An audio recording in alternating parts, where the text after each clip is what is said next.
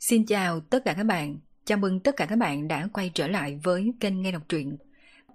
Mời tất cả các bạn cùng tiếp tục theo dõi tập một trăm chín mươi ba của bộ truyện Đô Thị Siêu Cấp Vu Sư. Các bạn đừng quên bấm nút subscribe, đăng ký kênh, like, comment and share để ủng hộ kênh các bạn nhé. Và bây giờ mời tất cả các bạn cùng tiếp tục theo dõi tập một trăm chín mươi ba của bộ truyện này. Trong khách sạn, ánh mắt của Phương Tuyết nhìn chăm chăm Phương Thời, mang theo vẻ thẩm phán. Mà lúc này Miu Ly lại đang rửa mặt trong phòng tắm. Đã một tuần cô bé không tắm rửa, cũng đã không thể chịu nổi từ lâu. Thẳng thắn đi, sẽ được khoan hồng. Nói đi, giữa em và cô bé kia đã xảy ra chuyện gì? Sau đó Phương Tuyết đã nhận ra Miu Ly chính là thiếu nữ tóc vàng mà hai người đã nhìn thấy trong sòng bạc khi trước. Chính là lần em bị bắt tới phương Tây kia. Sau khi em tới đó, đã được một người bạn của cha cứu. Để không bại lộ người bạn kia của cha, chỉ có thể đưa cô bé này về phương Đông với em thôi. Phương Thời cũng không thành thật khai báo tất cả mọi chuyện. Cậu bé hiểu rõ, nếu như cậu bé thật sự khai hết toàn bộ cho chị gái nhà mình, thì không quá ba ngày, chắc chắn cha mẹ mình còn có bà nội cùng cô, tất cả mọi người đều sẽ biết. Thật sự, chỉ đơn giản như vậy thôi sao? Phương Tuyết biểu thị bản thân mình không tin.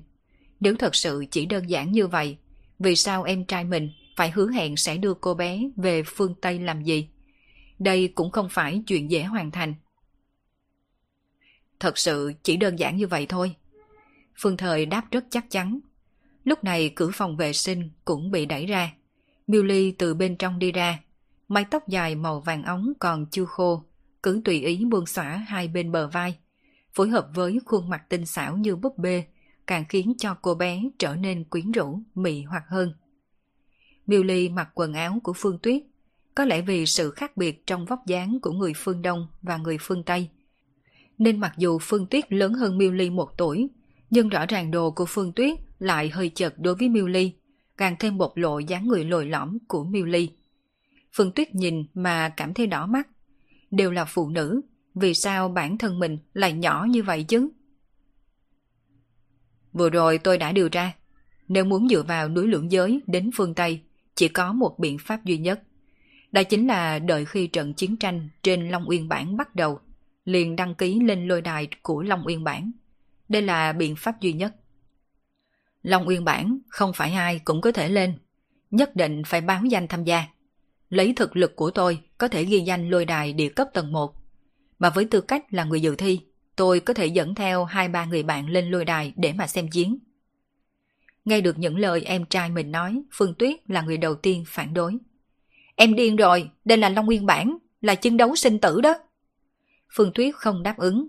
Có thể tham gia Long Uyên Bản đều là thiên tài của Đông Tây Phương, đều là những cường giả đỉnh cao trong cùng cảnh giới. Mượn đám người phương Đông tham gia Long Uyên Bản mà nói, đó đều là những thiên tài tiếng tăm lừng lẫy. Thế nhưng mà em trai mình thì sao? Cậu bé chỉ là học sinh bình thường của học viện tu luyện.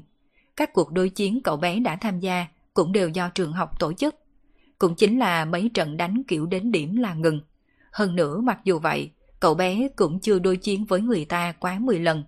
Lấy cái gì để so với mấy đệ tử thiên tài? Hành động này của em trai mình khác gì đi chịu chết đâu kia chứ. Nét mặt của Miu Ly cũng có chút rung động. Đương nhiên cô bé biết việc tham gia Long Uyên Bản nguy hiểm ra sao. Trên lôi đài gần như chỉ có một phe có thể còn sống. Một phe khác cho dù không chết thì cũng tàn phế. Huyết tộc của cô bé đã từng có mấy thiên tài vẫn lạc trên Long Uyên Bản. Nếu không ngã xuống, dựa theo các trưởng lão nói, bọn họ tối thiểu có thể tu luyện đến địa cấp hậu kỳ. Thậm chí đột phá thiên cấp cũng không phải là không thể. Chị, chị quá khinh thường em trai rồi. Chỉ là lôi đài địa cấp tầng một, em vẫn có niềm tin. Không được, mặc kệ ra sao, chuyện này chị không có đồng ý. Nét mặt của Phương Tuyết khó có được trở nên nghiêm túc. Trên vấn đề này, lập trường của cô bé rất là kiên định, không có chỗ để thương lượng. Nếu như em trai mình thật sự xảy ra chuyện gì ngoài ý muốn, thì làm sao cô bé có thể giải thích cùng cha mẹ đây? Tôi cũng không cần cậu dựa vào phương pháp này để đưa tôi về. Miu Ly cũng mở miệng, nét mặt lạnh như băng. Phương Thời có chút bất đắc dĩ, nhìn chị gái nhà mình cùng Miu Ly, không thể làm gì khác hơn là phải nói thật. Kỳ thật, ở địa cấp tầng một em là vô địch rồi. Lời này là cha nói. Thời gian quay ngược về ba năm trước. Thời điểm đó Phương Thời là nhân cấp đại viên mãn. Nhưng Phương Thời cảm thấy hẳn bản thân mình chỉ cần tu luyện thêm hai tháng là có thể đột phá địa cấp. Nhưng cũng chính vào lúc đó, cha cậu bé lại đơn độc lôi cậu bé ra ngoài, trực tiếp nói một câu. Nếu con có thể đỡ được mười chiêu của cha, thì con mới được bước vào cảnh giới địa cấp. Nếu không, con không được đột phá tới địa cấp. Đương nhiên, Phương Thời cảm thấy vô cùng không phục. Mà lần đầu tiên đối chiến, cậu bé chỉ có thể đánh được một chiêu với cha, đã thất bại. Ba ngày sau trở lại, lần này cậu bé vẫn chỉ đỡ được một chiêu. Nửa tháng sau, lần này cậu bé gắng gượng qua được hai chiêu. Ba tháng sau, có thể duy trì được năm chiêu. Một năm sau thì đỡ được bảy chiêu. Hai năm, dùng tròn hai năm, Phương Thời mới có thể tiếp được mười chiêu của cha mình. Cũng chính vào tháng đó cậu bé mới được bước vào cảnh giới địa cấp. Mà sau khi cậu bé bước vào cảnh giới địa cấp, cậu bé nhớ kỹ câu nói mà cha mình đã nói. Cuối cùng cũng có thể, chỉ ít trong địa cấp tầng một, không ai là đối thủ của con. Mặc dù cậu bé cũng không rõ vì sao có thể đỡ được mười chiêu của cha mình, lại trở thành vô địch trong địa cấp tầng một. Nhưng lúc này Phương Thời chỉ có thể lấy cha ra làm cái cớ. Nếu không, chắc chắn chị gái nhà mình sẽ không cho cậu bé tham gia Long Uyên Bản. Cha thật sự nói như vậy sao? Không tin, chỉ có thể gọi điện cho cha. Em không cần phải nói dối. Phương Tuyết hoài nghi lấy điện thoại ra, bấm gọi. Đương nhiên cô bé đã đi ra khỏi phòng để gọi điện. Ngoại trừ hỏi thăm xem em trai mình nói thật hay không, cô bé còn muốn nói rõ tình huống của em trai và cô bé phương Tây kia cho cha biết. Ông xã, là điện thoại của Tư Tư sao? Sao anh tắt máy rồi? Đã lâu lắm rồi em không được nói chuyện cùng với Tư Tư. Tại làng du lịch, Phương Minh cúp điện thoại. Sau khi thấy nét mặt của hai cô vợ yêu, hắn vừa cười vừa nói. Vất vả lắm, chúng ta mới có thể hưởng thụ tuần trăng mật chỉ có ba người. Làm sao có thể để hai tên nhóc kia quấy rầy? Nào có người cha nào như anh, không quan tâm con cháu mình chút nào. Bọn nhóc còn nhỏ, nếu gặp phải chuyện gì... Sẽ không có chuyện gì đâu. Có lẽ đợi khi chúng ta quay về, không chừng còn nhiều hơn một cô con dâu. Hàng Kiều Kiều trừng mắt nhìn Phương Minh, hiển nhiên là không đặt lời của Phương Minh vào trong lòng, chỉ cho rằng hắn đang nói đùa. Mà Phương Minh cũng không giải thích. Chuyện của bọn nhỏ cứ để cho bọn nhỏ tự giải quyết, hắn cũng không muốn can thiệp quá sâu. Cha đồng ý rồi. Về đến phòng, Phương Tuyết nhìn em trai. Chị, em đã nói em không lừa rồi mà. Lần này chị tin em rồi đúng không? Vậy chúng ta cứ dựa theo kế hoạch mà hành sự. Em đi báo danh trước. Mấy ngày này Miu Ly cứ đợi ở chỗ này đi, không nên đi ra ngoài mà làm gì. Muốn tham gia Long Uyên Bản cũng phải đi theo một trình tự. Đầu tiên là lấy số báo danh, sau đó phải đối chiến trong nội bộ phương Đông một phen, tuyển ra top ba rồi mới tới lôi đài. Bên phía phương Tây cũng là như vậy. Nếu ai cũng có thể lên lôi đài, sợ rằng dù có đánh mấy ngày mấy đêm vẫn chưa thể phân hạng. Ba ngày sau, Phương Thời thuận lợi lấy được một danh ngạch. Mà giờ khắc này lôi đài của Long Uyên Bản cũng mở ra. Đồng thời truyền thông Đông Tây Phương cũng đã sắp xếp thiết bị. Loại thi đấu lôi đài này sẽ được livestream trên toàn cầu. Phương Thời dẫn theo Phương Tuyết còn có Miu Ly đi về lôi đài. Miu Ly hóa trang đơn giản một chút, mang theo mũ, đeo khẩu trang. Nếu không nhìn kỹ, hẳn sẽ không nhận ra gương mặt phương Tây của cô bé. Khu vực lôi đài của Long Uyên Bản rất là lớn, dù sao thì từ nhân cấp đến địa cấp đỉnh phong, cũng có tới hơn hai mươi lôi đài. Đương nhiên, lôi đài của thiên cấp cũng có, chỉ là không phải lần nào Long Uyên Bản mở ra cũng có cường giả thiên cấp tham gia. Lấy chứng nhận ra, ba người Phương Thời bước vào khu vực lôi đài. Vừa bước vào, nét mặt ba người lập tức biến hóa. Bởi vì chỉ mới đứng chỗ này đã có thể cảm nhận được sát khí cùng huyết khí rất rõ ràng. Mười mấy năm qua, nơi này không biết đã có bao nhiêu cường giả địa cấp bị giết chết. Những cường giả thiên tài này ngã xuống, máu tươi bị đại địa hấp thu, hóa thành sát khí cùng huyết khí. Giờ phút này lôi đài của địa cấp tầng một đã có mấy bóng người. Nói là lôi đài, nhưng kỳ thực chỉ là một vùng đất rộng lớn. Khu vực này chỉ cho phép người dự thi tiến vào, nhưng mà người vây xem chỉ có thể ở bên ngoài biên giới. Phương Thời không phải là người đầu tiên lên lôi đài. Người đầu tiên bên phía giới tu luyện phương Đông là một người thanh niên chừng hai mươi tuổi, mà bên phía phương Tây cũng gần giống vậy. Hai người đạp bước tiến về khu vực lôi đài, cũng không có bất kỳ giao lưu. Hai người vừa vào là lập tức ra tay. Chiến đấu rất kịch liệt, song phương rất nhanh đã bị thương. Chẳng qua lông mày của Phương Thời nhíu lại, bởi vì cậu bé phát hiện địa cấp của giới tu luyện phương Đông yếu hơn đối phương một chút. Dường như nghiệm chứng suy đoán của Phương Thời, sau một khắc, cánh tay của cường giả giới tu luyện phương Đông trực tiếp bị đối phương chém đứt, máu tươi tuôn tóe, cánh tay càng lăn lông lốc trên mặt đất. Đi chết đi! Cường giả của phương Tây không chút lưu tình, trực tiếp đấm một đấm vào ngực của đối thủ, sau đó hóa quyền thành chưởng, trực tiếp moi tim của đối phương ra. Tiểu Thời à, hay là chúng ta từ bỏ đi thôi, đừng có đánh nữa. Phương Tuyết thấy một màn như vậy, lập tức cảm thấy kinh hồn tán đỡm.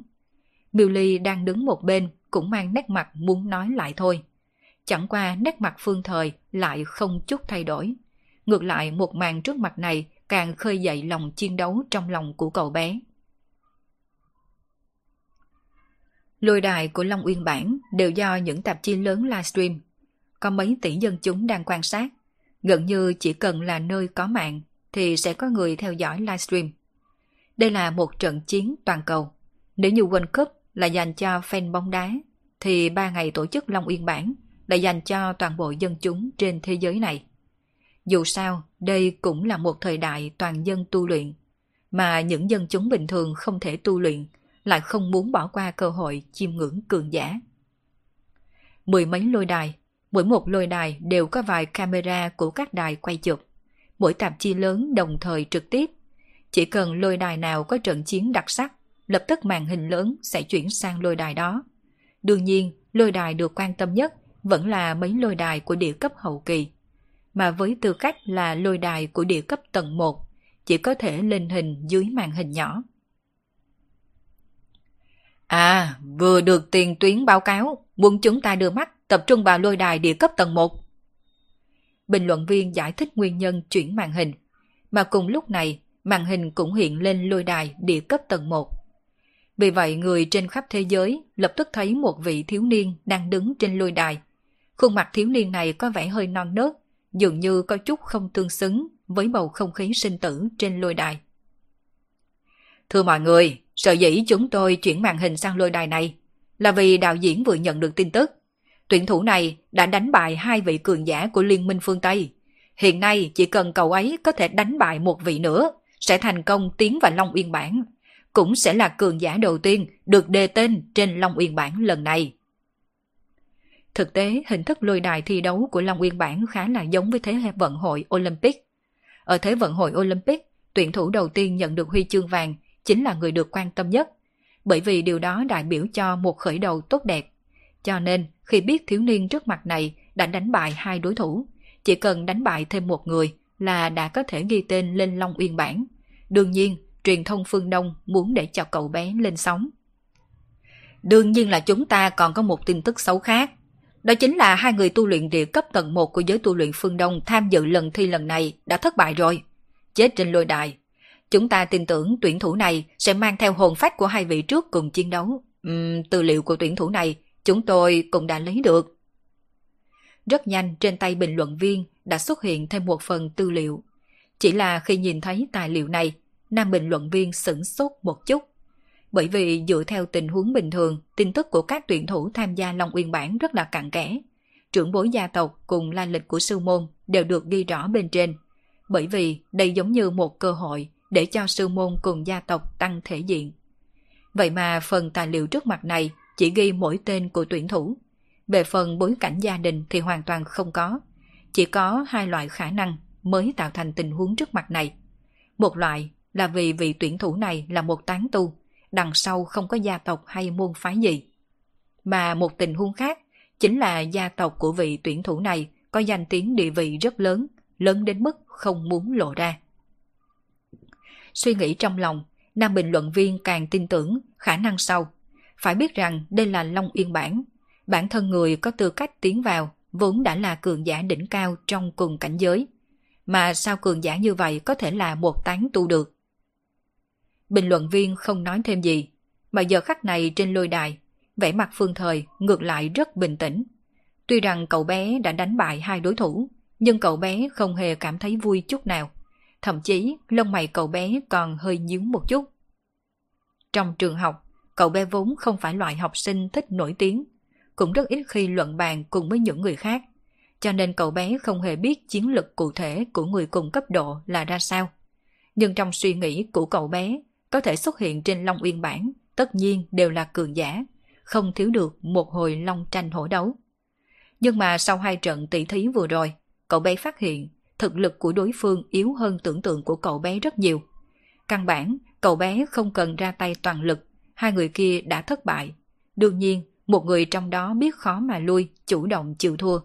Cậu bé cũng không đuổi tận giết tuyệt, mà một người khác không biết phân biệt, cậu bé cũng không lưu tình, trực tiếp khiến tên kia vĩnh viễn lưu lại lôi đài.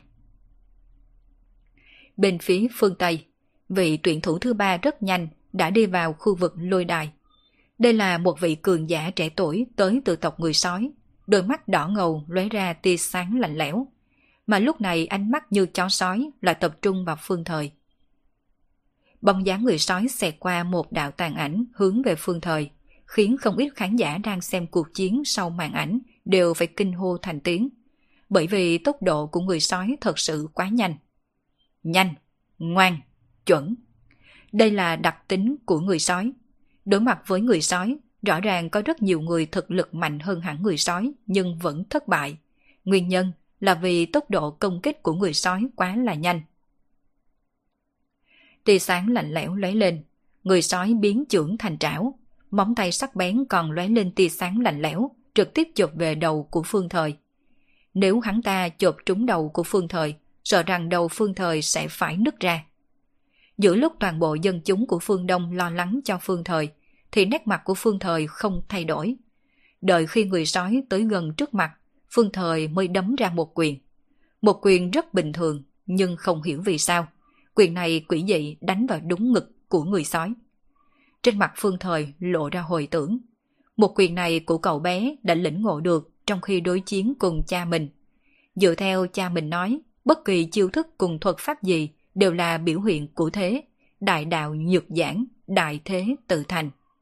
Đối với câu nói kia, Phương Thời cũng không hiểu ra sao, chỉ ít đến hiện nay, cậu bé vẫn chưa thể triệt để lĩnh ngộ được, nhưng điều đó không ảnh hưởng đến chuyện cậu bé tự tin đánh ra một quyền này. Thân thể của tuyển thủ người sói phương Tây trực tiếp té bay ra ngoài như diều đứt dây. Đây là đặc điểm của người sói, theo đuổi nhanh ngoan chuẩn, nhưng tương tự cũng hy sinh năng lực phòng ngự của bản thân. Thân thể của người sói có thể xếp hàng vào hạng vô cùng yếu ớt trong vô số chủng tộc của Hắc Ám Hội Nghị. Lúc này toàn bộ dân chúng phương Đông đang quan sát trận chiến, đồng thời hoan hô thành tiếng. Chỉ một đấm đã có thể đánh bại đối thủ, điều này thật sự quá hả dạ. Mà mọi người cũng đều hiểu, chắc chắn vị thiếu niên này sẽ nhất chiến thành danh. Thật là lợi hại, một đấm đánh bại đối thủ. Phương Thời đến từ chính giới tu luyện phương Đông, đã là người đầu tiên đề tên lên Long Uyên Bản. Hiện nay, hãy để chúng ta cùng chúc mừng Phương Thời. Nét mặt của bình luận viên cũng rất là phấn chấn. Người đầu tiên đề tên vào Long Uyên Bản lần này là một thành viên của giới tu luyện phương Đông. Đây là một tin tức tốt, chỉ ít nó cũng có thể đại biểu cho một khởi đầu tốt đẹp. Nào, bây giờ thì chúng ta cùng nhìn Phương Thời. Cậu ấy đã đi đến vùng trung tâm của núi lưỡng giới, nơi đề danh lên Long Uyên Bản. Uhm, đi theo cậu bé còn có hai người bạn. Cũng đúng thôi, việc vui như vậy đương nhiên cần phải chia sẻ cùng với bạn bè. Màn ảnh vẫn đang chiếu Phương Thời. Mỗi một cường giả khiêu chiến thành công sẽ được đề danh lên Long Uyên Bản. Mà Long Uyên Bản chỉ là một tấm bia đá to lớn. Mỗi một lần lôi đài mở ra, tấm bia đá này sẽ được thay đổi. Người muốn đề tên lên bảng nhất định phải tự tới đây khắc tên. Dường như là nét mặt của Phương Thời có chút khẩn trương. không hề dông với vẻ bình tĩnh khi cậu ấy trên lôi đài. Nghĩ đến hẳn là vì kích động đi. Nếu đổi thành tôi đứng trước Long Uyên Bản thì chắc chắn cũng sẽ kích động khẩn trương như vậy thôi. Bình luận viên nói đùa, thế nhưng bình luận viên lại không biết. Lúc này Phương Thời thật sự đang khẩn trương. Không chỉ Phương Thời khẩn trương mà ngay cả Phương Tuyết cùng Miu Ly đều cảm thấy không thể bình tĩnh. Bởi vì lúc này mới là thời khắc quan trọng nhất. Long Uyên Bản chính là ranh giới chân chính giữa hai phe. Dựa theo kế hoạch, Miu Ly phải thừa dịp Phương Thời đi về đề danh mà nhanh chóng chạy về phương Tây. Nhưng thời gian để hoàn thành việc này chỉ có mấy giây. Quan trọng nhất là phía dưới Long Uyên Bản, cường giả của cả phương Đông cùng phương Tây đồng thời tỏa trấn. Một khi bị nhận ra, hậu quả khó mà đo lường. Người trẻ tuổi, người rất không tồi, có thể khiến giới tu luyện phương Đông chúng ta có được khởi đầu tốt đẹp. Đợi khi Phương Thời đi tới tấm bia đá trước Long Uyên Bản, một ông lão cười ha ha mở miệng. Đây là một vị cường giả địa cấp hậu kỳ, là người có trách nhiệm canh giữ Long Uyên Bản. Phương Thời cười cười, lộ ra nét mặt ngại ngùng, tiếp nhận cây bút đặc thù mà ông lão đưa tới. Ngay sau đó cậu bé muốn dẫn Phương Tuyết cùng Miu Ly đi về tấm bia đá. Toàn bộ núi lưỡng giới, tấm bia đá này là nơi duy nhất không bố trí phòng vệ. Bởi vì rất nhiều người đến núi lưỡng giới du lịch muốn tới nơi này tham quan. Chờ đã! Ngay khi Phương Thời sắp đi tới nơi đầu tấm bia đá, đột nhiên có một giọng nói từ bầu trời truyền đến. Nghe được giọng nói này, sắc mặt Phương Thời biến hóa một chút. Ngay sau đó cậu bé lập tức kéo tay Miu Ly, hóa thành mũi tên rời cung, hướng thẳng về phương Tây. Phương Thời không ôm bất kỳ tâm lý may mắn. Một vị cường giả thiên cấp căn bản sẽ không quan tâm đến một người tu luyện chỉ mới đạt tới địa cấp tầng một. Cho dù đã được đề tên lên Long Uyên Bản, chuyện này cũng giống với người đoạt được giải Nobel, tuyệt đối sẽ không để ý một học sinh tiểu học, mặc kệ học sinh tiểu học này ưu tú ra sao. Sở dĩ cường giả thiên cấp mở miệng là vì đã nhìn ra sơ hở trên người Miu Ly. Dù sao Miu Ly cũng là huyết tộc, hơi thở này có thể giấu giếm được những người khác, nhưng tuyệt đối không thể dối gạt được cường giả thiên cấp. Gần như ngay khi Phương Thời lôi kéo Miu Ly chạy trốn, một bàn tay lớn từ trên bầu trời hạ xuống trước mặt Miu Ly cùng Phương Thời. Chuyện gì xảy ra? Xảy ra chuyện gì? Bàn tay này là của ai chứ? Bởi vì màn ảnh livestream vẫn đang chiếu tới nơi này, cho nên lúc này tất cả khán giả trên thế giới đều thấy được tình huống bên này. Trên mặt nguyên một đám lộ ra nghi hoặc. Thứ nhất là bọn họ không rõ vì sao Phương Thời không đi lưu danh trên tấm bia đá, mà lôi kéo một người chạy về doanh trại của phương Tây. Điều khiến bọn họ cảm thấy hoang mang thứ hai, chính là bàn tay to lớn đột nhiên xuất hiện là của ai. Không ngờ dám ra tay ở ngay nơi này. Đây thật sự là khiêu khích quyền uy của Long Uyên Bản. Nhìn thấy bàn tay lớn hiện lên trước mặt, trên mặt Phương Thời cũng lộ ra ngoan độc, không hề có ý lùi về sau, ngược lại còn đẩy Miu Ly về phía trước, mà chính cậu bé lại đánh một quyền về bàn tay to gần rơi xuống kia. Một quyền này thậm chí không thể ngăn cản bàn tay to ấy một hơi. Nếu so sánh bàn tay này với một cửa sắt đang chậm rãi hạ xuống, như vậy Phương Thời đang dùng chính thân thể mình để ngăn cản cửa sắt, ngăn cản tốc độ hạ xuống của cửa sắt, để Miu Ly có đủ thời gian tranh thủ chạy trốn. Thời gian một hơi thở trôi qua trong chớp mắt, nhưng đối với Miu Ly, thời gian này đã quá đủ rồi. Trong nháy mắt, khi thân thể cô bé lướt qua bàn tay, bên phía phương Tây cũng có cường giả thiên cấp xuất hiện. Thân thể Phương Thời bị bàn tay lớn đập bay vào bên trong, cả người giống hệt cùng sợi bông bay thẳng lên trên. Quan trọng nhất là nơi cậu bé bị đánh bay vừa vặn là vị trí trung tâm của núi lưỡng giới, mà thân thể cậu bé cũng nửa thuộc về phương Đông, nửa thuộc về phương Tây. Cường giả thiên cấp phương Đông đưa tay chộp về Phương Thời, muốn bắt Phương Thời trở về. Thế nhưng cường giả thiên cấp bên phía phương Tây đã trực tiếp ra tay ngăn. Bàn tay lớn của hai người va chạm trên không trung, song phương ai cũng không chiếm được tiện nghi. Người này là người của giới tu luyện phương Đông ta. Liên minh phương Tây các người muốn làm gì? Cậu ta đã quá giới, dựa theo quy tắc phải để liên minh phương Tây xử lý. Ánh mắt của hai vị cường giả thiên cấp va chạm trên không, mà Miu Ly vừa an toàn đến biên giới phương Tây lại dừng bước, cũng không lập tức trở lại trận doanh phương Tây, mà xoay người nhìn Phương Thời vừa té xuống đất, cuối cùng vẫn quyết định chạy về phía Phương Thời. Cô bé huyết tộc, nhanh chóng trở về đi. Vị cường giả thiên cấp phương Tây nhíu mày mở miệng, đương nhiên hắn cũng có thể nhận ra khí tức huyết tộc trên người Miu Ly. Thế nhưng Miu Ly không vì câu nói ấy mà ngưng bước, ngược lại cô bé còn bế Phương Thời lên. Thiếu niên kia là bạn của huyết tộc phương Tây.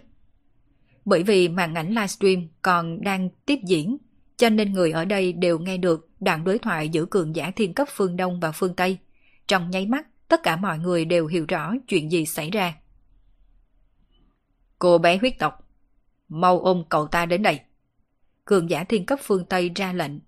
Miu Ly liếc nhìn cường giả thiên cấp này, nhưng không làm như vậy, bởi vì cô bé biết nếu Phương Thời rơi vào trong tay người này, tuyệt đối sẽ không còn cơ hội sống sót. Một thiên tài có thể đề tên trên Long Uyên Bản, nếu liên minh phương Tây có cơ hội, tuyệt đối sẽ không để cho đối phương sống tiếp. Phản bội giới tu luyện phương Đông, thiên tài như vậy không có cũng được. Gương mặt vị cường giả thiên cấp của giới tu luyện phương Đông rất lạnh lùng. Hắn không quan tâm sinh tử của Phương Thời, chỉ là một tên thiên tài địa cấp tầng một mà thôi, chết thì chết. Tiểu Thời! Lúc này Phương Tuyết cũng đã chạy đến trước mặt em trai mình. Nhìn gương mặt tái nhợt của em trai, lòng cô bé yêu thương không dứt. Nhưng cô bé biết, lúc này em trai mình tuyệt đối không thể quay về phương Đông. Bằng không, dựa vào thái độ do vị cường giả thiên cấp của giới tu luyện phương Đông biểu hiện ra, một khi em trai mình trở về, chỉ còn một con đường chết. Không thể trở về, nhưng không thể bước vào phương Tây. Trong lúc nhất thời, không ngờ ngay cả Phương Tuyết cũng không biết phải làm gì cho đúng. Đến phương Tây đi, tôi sẽ bảo vệ tính mệnh của cậu ấy. Miu Ly nhìn về Phương Tuyết cực kỳ trịnh trọng nói. Phương Tuyết sửng sốt một chút, đưa mắt nhìn về Miu Ly, thấy vẻ kiên định trên gương mặt cô bé. Cuối cùng, Phương Tuyết vẫn lựa chọn tin tưởng cô bé. Miu Ly ôm lấy Phương Thời, nhìn về vị cường giả thiên cấp phương Tây. Ta là cháu đích tôn của dòng dõi thân vương Gramlisi trong huyết tộc. Người này là sơ ủng của ta. Nghe được lời của Miu Ly, quả thật vị cường giả thiên cấp kia có chút do dự. Huyết tộc rất mạnh, toàn bộ huyết tộc chỉ có tam đại thân vương mới có huyết mạch, mà mạch Gramlisi lại có vài vị cường giả thiên cấp tọa trấn. Nếu người trước mặt này thật sự là đích tôn của dòng dõi Gramlisi, cũng có nghĩa cô bé là công chúa nhỏ của huyết tộc, thân phận địa vị được tôn sùng không gì sánh được. Công chúa Gramlisi, một người tu luyện phương Đông không xứng sở hữu huyết mạch Alice cao quý của chúng ta. Sơ ủng như vậy không được phép tồn tại. Thế nhưng đúng lúc này bên phía phương Tây lại có một vị cường giả thiên cấp hiện thân. Vị cường giả thiên cấp này chính là cường giả huyết tộc trước đây vì nghĩ cách cứu viện Miu Ly mà khai chiến cùng phương Đông. Mặc dù thân phận của hắn không tôn quý như Miu Ly, nhưng hắn là cường giả thiên cấp. Lời của hắn nói đại biểu cho cao tầng của huyết tộc. Huyết tộc là một chủng tộc rất đặc thù, dựa theo huyết mạch để phân chia thân phận cao thấp. Có huyết mạch thân vương là huyết tộc có thân phận cao quý nhất. Cũng giống như Miu Ly là đích tôn của dòng dõi thân vương Alice của huyết tộc, mà những bàn chi khác phần lớn chỉ là sơ ủng do thân vương Alice phát triển ra. Những sơ ủng này có được một giọt tinh huyết của thân vương Alice, chậm rãi luyện hóa, khiến bản thân mình lớn mạnh, nhưng vẫn phải phục vụ dòng dõi đích tôn. Đây đã là chuyện được quyết định sẵn kể từ khi bọn họ trở thành huyết tộc, nhưng sự phục vụ này cũng có giới hạn, chỉ là bảo vệ cùng không phản bội dòng dõi đích tôn. Phục vụ ở đây không có nghĩa chuyện gì cũng phải nghe theo lệnh dòng dõi đích tôn. Bọn họ vẫn có thể có chủ kiến của riêng mình, mà khi thực lực mạnh đến trình độ nhất định, bọn họ còn có thể quyết định việc lớn trong gia tộc. Vị cường giả thiên cấp huyết tộc mở miệng, đồng nghĩa với đã phán quyết tử hình đối với Phương Thời. Huyết tộc sẽ không che chở cho Phương Thời. Như vậy những cường giả khác trong liên minh phương Tây cũng không còn điều gì kiêng kỵ. Sắc mặt Miu Ly trở nên tái nhợt. Cô bé vô thức muốn đưa Phương Thời về phương Đông. Thế nhưng, làm sao hai cường giả thiên cấp của phương Tây có thể để cho cô bé đạt được ý nguyện, trực tiếp giam giữ cô bé? Ông nội Saren, cháu là công chúa Gramlisi, cháu có quyền lợi. Công chúa, Bây giờ công chúa vẫn còn nhỏ, còn chưa thể quyết định chuyện trong gia tộc. Dựa theo quy củ của tộc Gramlisi, truyền nhân dòng chính phải đợi tới khi trưởng thành, đạt tới cảnh giới địa cấp hậu kỳ mới có được quyền lực vô thượng. Mà trước đó thì phải nghe quyết định của trưởng lão hội. Lời Saren nói khiến Miu Ly hoàn toàn tuyệt vọng. Phương Tuyết thấy tình huống này cũng bất chấp tất cả, trực tiếp xông qua biên giới, bởi vì cô bé phải đưa em trai về. Không coi ta ra gì, người cũng muốn trốn sao? Muốn chết ư? Ừ. Vị cường giả thiên cấp phương Tây hừ lạnh một tiếng, tay phải duỗi ra hóa thành một bàn tay lớn đánh thẳng về Phương Thời cùng Phương Tuyết. Về phần Miu Ly là bị giam cầm ngay tại chỗ, không thể động đậy. Nét mặt cường giả thiên cấp của giới tu luyện phương Đông rất lạnh lùng, không hề có dự định sẽ ra tay giúp. Trong số những khán giả đang xem livestream trên toàn cầu, không ít người lộ ra nét mặt tiếc hận. Thiên tài trẻ tuổi như vậy lại phải bỏ mình tại đây, mà ngay cả cô bé kia cũng sẽ hương tiêu ngọc vẫn. Ta thấy người chán sống rồi, dám động vào hai người bọn họ sao? Thế nhưng đúng lúc này, một giọng nói lạnh như băng vang lên. Mọi người lập tức nhìn thấy phía trước cô bé cùng cậu bé có một bóng dáng trẻ tuổi xinh đẹp xuất hiện, trực tiếp điểm một chỉ về bàn tay to. Mà dưới một chỉ này, sắc mặt của cường giả thiên cấp phương Tây biến hóa một chút, thân thể lảo đảo lùi về sau mấy bước. Mà Saren đang đứng bên cạnh, vừa thấy cô gái trẻ tuổi này, trên khuôn mặt già nua cũng có vẻ khiếp sợ. Công chúa Alice.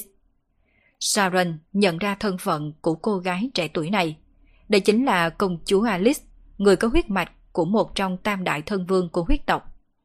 Nguồn gốc tạo thành huyết mạch của tam đại thân vương trong huyết tộc là Dracula, mà bộ tộc của Alice là con gái đầu của Dracula, cũng chính là huyết mạch tôn quý nhất trong tam đại thân vương. Chỉ là vì một chuyện khiến huyết mạch của thân vương này xuống dốc.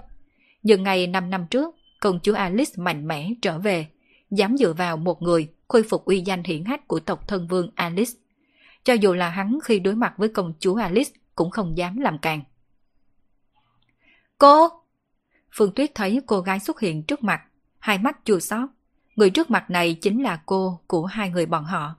Khi cô bé và Tiểu Thời còn nhỏ, ngày nào cô cũng chơi cùng với hai người. Từ từ, đừng khóc. Có cô ở đây rồi. Alice nhìn Phương Tuyết, trên mặt lộ ra dáng tươi cười thương yêu. Hai đứa nhóc này đều do cô giữ từ nhỏ cho tới lớn.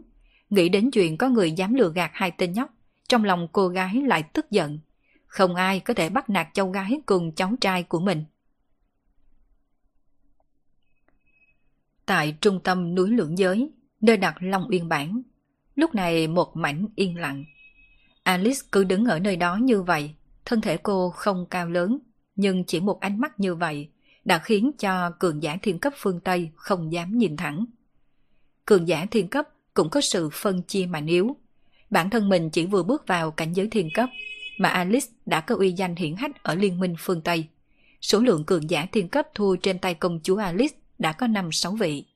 Trước đây, khi công chúa Alice quay về, hai đại thân vương huyết tộc khác đã đến tận cửa kiếm chuyện, muốn bắt nạt công chúa Alice thế đơn lực bạc. Thế nhưng mà một mình công chúa Alice đối mặt với ba vị cường giả thiên cấp của hai đại thân vương huyết tộc liên thủ, vẫn không rơi vào thế hạ phong. Trong lúc nhất thời, danh tiếng của cô đã truyền khắp liên minh phương Tây. Sở dĩ nét mặt Saren trở nên quái dị, không phải vì nguyên nhân gì khác, mà là vì chính hắn ta là một trong ba vị cường giả thiên cấp đã ra tay với Alice ngày ấy. Có thể nói công chúa Alice đã dẫm lên bọn họ để thành danh. Khi nhắc tới công chúa Alice, toàn bộ liên minh phương Tây đều sẽ nhắc tới ba người bọn họ. Đối với Saren mà nói, đây thật sự là một sỉ nhục. Nhưng cho dù là sỉ nhục, hắn ta cũng không dám làm gì công chúa Alice. Trận chiến ấy đã triệt để đánh nát hết tất cả dũng khí của hắn ta. Công chúa Alice, tuy rằng thực lực của công chúa rất mạnh, nhưng hành vi của người lại quá mức rồi. Một giọng nói vang lên, bên phía Tây Phương lại xuất hiện một vị cường giả thiên cấp, một thân giáo bào màu trắng. Đây là cường giả thiên cấp tới từ giáo hội. Liên minh phương Tây có quy củ. Nếu người tu luyện phương Đông dám xông vào, lập tức giết không tha. Sao? Công chúa Alice muốn mạnh mẽ bao che cho hai người này ư? Trên mặt Chelsea có vẻ tự tin. Hắn ta biết, có lẽ luận thực lực, bản thân mình không thắng Alice. Nhưng toàn bộ liên minh phương Tây không phải không có người nào mạnh hơn công chúa Alice. Đây là quy củ do liên minh quyết định, cho dù là công chúa Alice cũng không thể phá hư. Đương nhiên, còn có một điểm rất quan trọng khác, chính là vì bản thân hắn tới từ giáo hội phương Tây. Công chúa Alice có cao ngạo hơn, cũng không dám trở mặt với giáo hội. Chỉ là sau một khắc, sắc mặt của Chelsea lập tức thay đổi. Ngay trong nháy mắt khi giọng nói của hắn truyền ra, Alice đã ra tay, không chút do dự nào. Cô giơ tay phải, trên mặt của Chelsea lập tức trực tiếp xuất hiện một dấu bàn tay. Tiếng bạc tai vang dội xuyên thấu qua livestream, trong nháy mắt truyền đến khắp nơi trên toàn thế giới. Toàn bộ khán giả trước màn hình lập tức trợn tròn mắt. Không ngờ một vị cường giả thiên cấp là bị người ta tán cho một bạc tai, hơn nữa còn bị quay trực tiếp cho tất cả mọi người trên thế giới cùng xem. Đây quả thực là chuyện vô cùng nhục nhã. Chelsea muốn phát điên. Một tác này của Alice càng khiến cho hắn ta khó chịu hơn cả giết. Một tác này đã khiến cho hắn mất đi tất cả mặt mũi. Alice! Chelsea cắn răng rống giận, vậy mà Alice chỉ lạnh lùng nói. Nếu ngươi còn dám nói thêm một câu nào, ta không chỉ tát mặt ngươi, mà còn lấy tính mệnh ngươi. Khán giả trước màn hình nhìn biểu tình lạnh như băng của Alice, không ai hoài nghi tính chân thật trong mấy lời Alice nói. Vị công chúa huyết tộc này tuyệt đối là người nói được sẽ làm được. Chelsea vô cùng biệt khuất, hắn ta muốn rống giận, nhưng lý trí lại nói cho hắn ta biết. Lúc này hắn ta không thể mở miệng. Một tác vừa rồi của Alice tuy rằng tác tới khiến hắn ta bối rối, nhưng cũng khiến hắn ta hiểu được sự chênh lệch của hắn ta và Alice quá là lớn. Người đạt tới cấp độ như hắn ta và Alice đã không cần nói tới chuyện đề phòng hay không đề phòng. Chỉ cần dựa vào thần thức và khí thế đã có thể cảm ứng được rất nhiều thứ. Mặc dù vậy, hắn ta vẫn không thể thoát khỏi một tác này. Điều đó đã nói rõ thực lực của Alice mạnh mẽ hơn bản thân mình rất nhiều. Ở đây, lâm vào khoảnh khắc yên lặng ngắn ngủi. Bên phía giới tu luyện phương Đông, nét mặt vị cường giả thiên cấp lại có vẻ hơi hả hề. Loại tình huống nội loạn của liên minh phương Tây này chính là thứ bọn hắn ước gì có thể thấy nhiều hơn một chút. Còn ngươi, dám đã thương cháu ta. Vậy mà sau một khắc, ánh mắt Alice quét về bên này, tiếp theo tay phải lại dương. Mà vị cường giả thiên cấp phương Đông vừa thấy thủ thế của Alice, trong nháy mắt sắc mặt lập tức thay đổi, lập tức phản ứng kịp, cấp tốc lùi về sau. Thế nhưng dù hắn có nhanh hơn, vẫn không tránh khỏi kiếp nạn bị tát một tát vang dội. Lần này toàn bộ khán giả đang xem livestream trên thế giới đều xôn xao một mảnh. Cô gái này thật sự quá mạnh mẽ. Sau khi đánh cường giả thiên cấp của liên minh phương Tây, lại tác cường giả thiên cấp của giới tu luyện phương Đông một bạt tai. Điều này khác gì với đắc tội với cả hai giới tu luyện phương Đông cùng liên minh phương Tây. Thật sự là một người phụ nữ quá mạnh mẽ. Làm càng! Được rồi! Trên trời cao đồng thời vang lên hai tiếng quát già nua. Trên bầu trời ở đỉnh núi lưỡng giới có một bàn tay lớn đè xuống, đồng thời cũng có một tia thần quang hạ xuống. Sắc mặt Alice không thay đổi, giơ tay phải lên, nghênh hướng bàn tay khổng lồ, đồng thời con ngươi đóng mở, một tia sáng đỏ ngòm bắn ra, vọt thẳng tới thần quang kia. Bàn tay khổng lồ tiêu tán, mà thân thể của Alice cũng lắc lư một cái.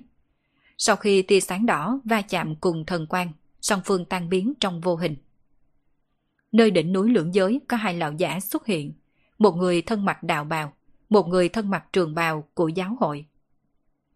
Đại trưởng lão Đạo Tông, tài phán trưởng của Sở Tài phán Tông giáo, giáo hội. Có người nhận ra thân phận của hai lão giả này, vì vậy mới bật thốt thành tiếng. Đạo Tông là một môn phái nổi bật trong số các môn phái lánh đời. Tông chủ của Đạo Tông là cường giả cấp bậc thiên tôn, mà người trước mặt này lại là đại trưởng lão của Đạo Tông. Có người nói hắn ta đã sống hơn hai trăm tuổi, từ hơn một trăm năm trước đã đột phá trở thành cường giả thiên cấp. Có tin đồn khoảng cách đột phá tới cảnh giới thiên vương cũng không còn xa. Về phần tài phán trưởng của Sở Tài phán Tông giáo thuộc giáo hội lại càng không cần nhiều lời. Với tư cách là bộ môn chuyên giám thị, thẩm lý và phán quyết của giáo hội, người có thể làm người đứng đầu bộ môn này có thực lực cao thâm tới đâu, hẳn ai cũng hiểu rõ trong lòng, chắc chắn là không thể yếu hơn trưởng lão của đạo tông bao nhiêu.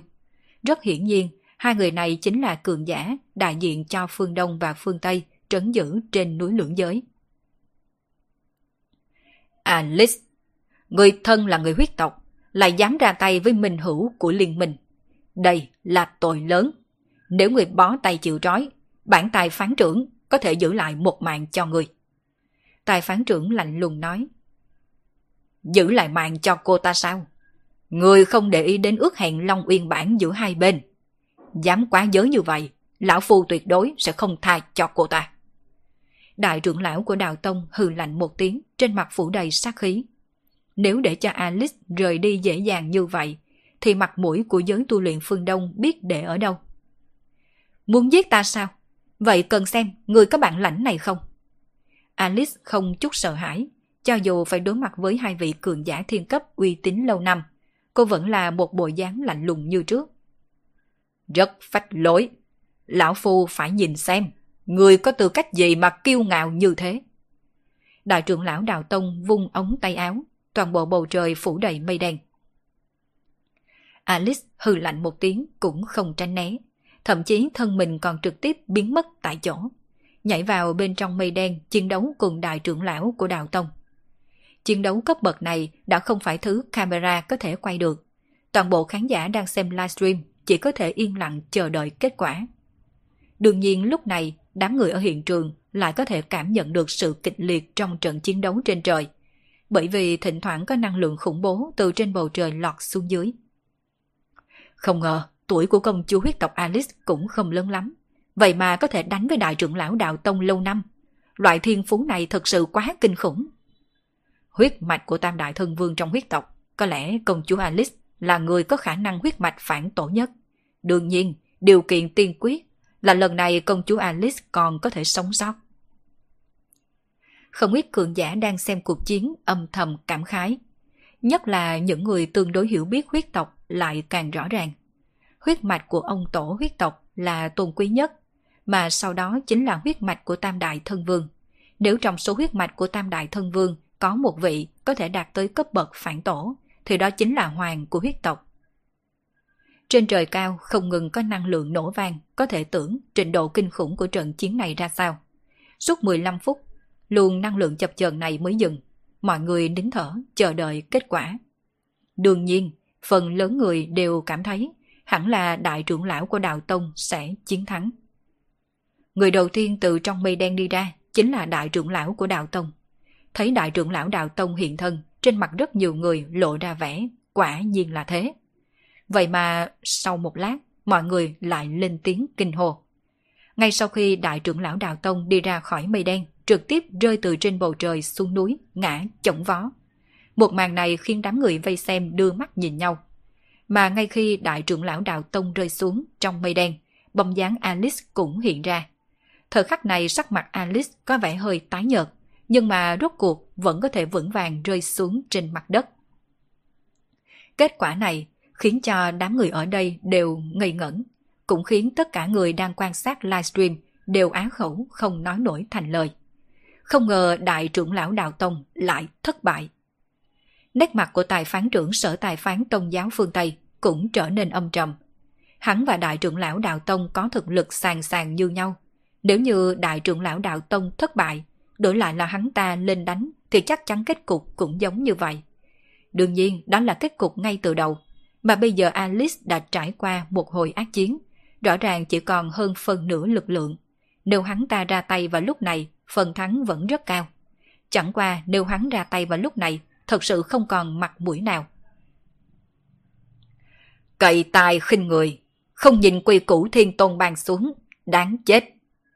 Đúng lúc này, một giọng nói lạnh như băng vang vọng toàn bộ núi lưỡng giới. Nghe được giọng nói này, trên mặt đại trưởng lão Đạo Tông mới từ dưới đất bò dậy lộ ra cung kính, lập tức vội vàng cúi đầu hô: "Cùng nghênh Xích Phát Thiên Vương." Trên trời cao xuất hiện một người đàn ông trung niên tóc đỏ, vẹn vẹn chỉ đứng ở nơi đó đã tản mắt ra uy áp khiến tất cả người tu luyện đang trên núi lưỡng giới đều không thể chịu nổi. Thiên Vương. Trong khi trận đại chiến của phương Đông và phương Tây đang tiến vào giai đoạn giằng co, không ngờ cường giả Thiên Vương đã tầm mười năm chưa xuất hiện, lại đột nhiên xuất hiện.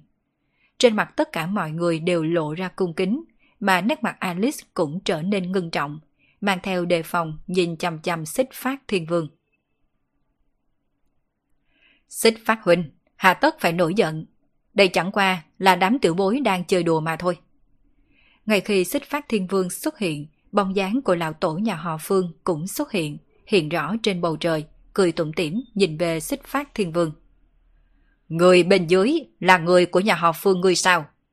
Xích Phát Thiên Vương thấy lão tổ nhà họ Phương, trong mắt cũng có một tia kiên kỵ thoáng qua.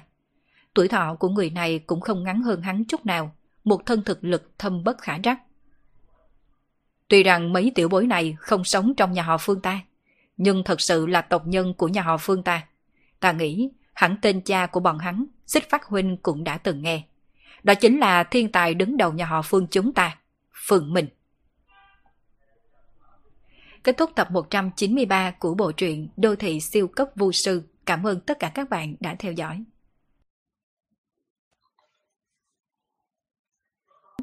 Mời tất cả các bạn cùng tiếp tục theo dõi tập một trăm chín mươi tư của bộ truyện Đô Thị Siêu Cấp Vu Sư.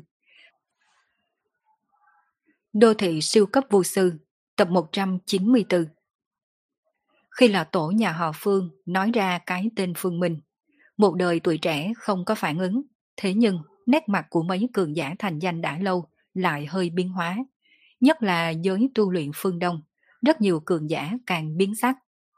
Mặc dù đã hơn mười năm, nhưng bọn hắn vẫn sẽ không quên. Vào mười mấy năm trước, chủ nhân của cái tên này đã từng đè ép một đời tuổi trẻ giới tu luyện, không còn mặt mũi ra đường. Quang mang của một người chiếu rọi một thời đại. Lúc ấy thiên địa linh khí của toàn bộ thế giới còn chưa sống lại. Ở thời đại kia, chưa tới ba mươi tuổi, đã có thể sừng sững trong số các cường giả thiên cấp. Hơn nữa, còn có thể nhận được danh xưng người đứng đầu dưới thiên vương. Cái tên này không ai có thể quên. Mặc dù người không còn trong giang hồ, nhưng giang hồ còn có truyền kỳ của hắn. Dùng những lời này để hình dung hình tượng của Phương Minh trong lòng rất là nhiều cường giả, là khít khao nhất. Lúc này hai chị em Phương Tuyết cùng Phương Thời đã tỉnh lại, cũng thấy lão tổ nhà họ Phương. Hai chị em đã từng gặp ông cụ này rồi. Vào thời điểm bọn họ tổ chức sinh nhật tròn mười tuổi, ông cụ này từng xuất hiện, mà lúc đó cha chỉ nói hai chị em gọi ông ấy là ông nội. Vì vậy hai chị em căn bản không biết. Ông cụ thoạt nhìn mặt mũi hiền lành, không khác gì ông nội nhà bên này, lại chính là lão tổ của nhà họ Phương tiếng tăm lừng lẫy. Mấy năm nay, tuy rằng nhà họ Phương vẫn đang cố gắng hạ thấp mình, nhưng tên tuổi gia tộc đứng đầu giới tu luyện vẫn còn đang ở đó.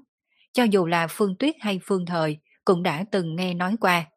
Chỉ có điều, hai chị em đều không cho rằng bản thân mình cũng đến từ nhà họ Phương. Bởi vì tộc nhân nhà họ Phương đều là tu luyện trong tộc, không thể nào đến học viện tu luyện. Mấy năm trước, đã từng có một đệ tử thiếu niên nhà họ Phương đi tới học viện ba ngày. Trong ba ngày ấy, thiếu niên kia được vô số học viên trong học viện tung hô. Nếu bọn họ cũng là đệ tử nhà họ Phương, vì sao lão cha không nói cho bọn họ biết? Trong nháy mắt, hai chị em Phương Tuyết cùng Phương Thời liếc mắt nhìn nhau, trên mặt đều lộ ra bất đắc dĩ. Lão cha nhà mình thật đúng là hố, ẩn giấu thật là tốt. Xích Phát Thiên Vương hơi nhíu mày, đương nhiên hắn cũng đã từng nghe qua cái tên Phương Minh này, nhưng điều khiến hắn quan tâm không phải là thực lực của Phương Minh. Dù sao cái gọi là người mạnh nhất dưới thiên vương cũng chỉ là một người chưa đạt tới cảnh giới thiên vương mà thôi. Điều khiến cho Xích Phát Thiên Vương để ý chân chính là một thân phận khác của Phương Minh, đệ tử của Bổ Thiên Chí Tôn. Môn phái lánh đời có Thiên Tôn, cũng sẽ được xưng người là cường giả Chí Tôn, nhưng chỉ bọn hắn mới biết, đây chẳng qua là một loại tôn xưng. Thiên Tôn là Thiên Tôn, chỉ có người mạnh mẽ nhất trong số tất cả Thiên Tôn mới có thể được xưng là Chí Tôn. Nếu không phải bởi vì một điều này, vì sao trước đây môn phái lánh đời có thể dừng chiến tranh, bắt tay giảng hòa cùng giới tu luyện? Chẳng qua, Xích Phát Thiên Vương chỉ do dự trong nháy mắt, ngay sau đó nét mặt của hắn lại thay đổi, trở nên đạm mạc, lạnh lùng nói. Bất kể là ai, Một khi đã vi phạm quy củ thì phải bị nghiêm phạt. Cho dù là đệ tử nhà họ Phương cũng không có ngoại lệ.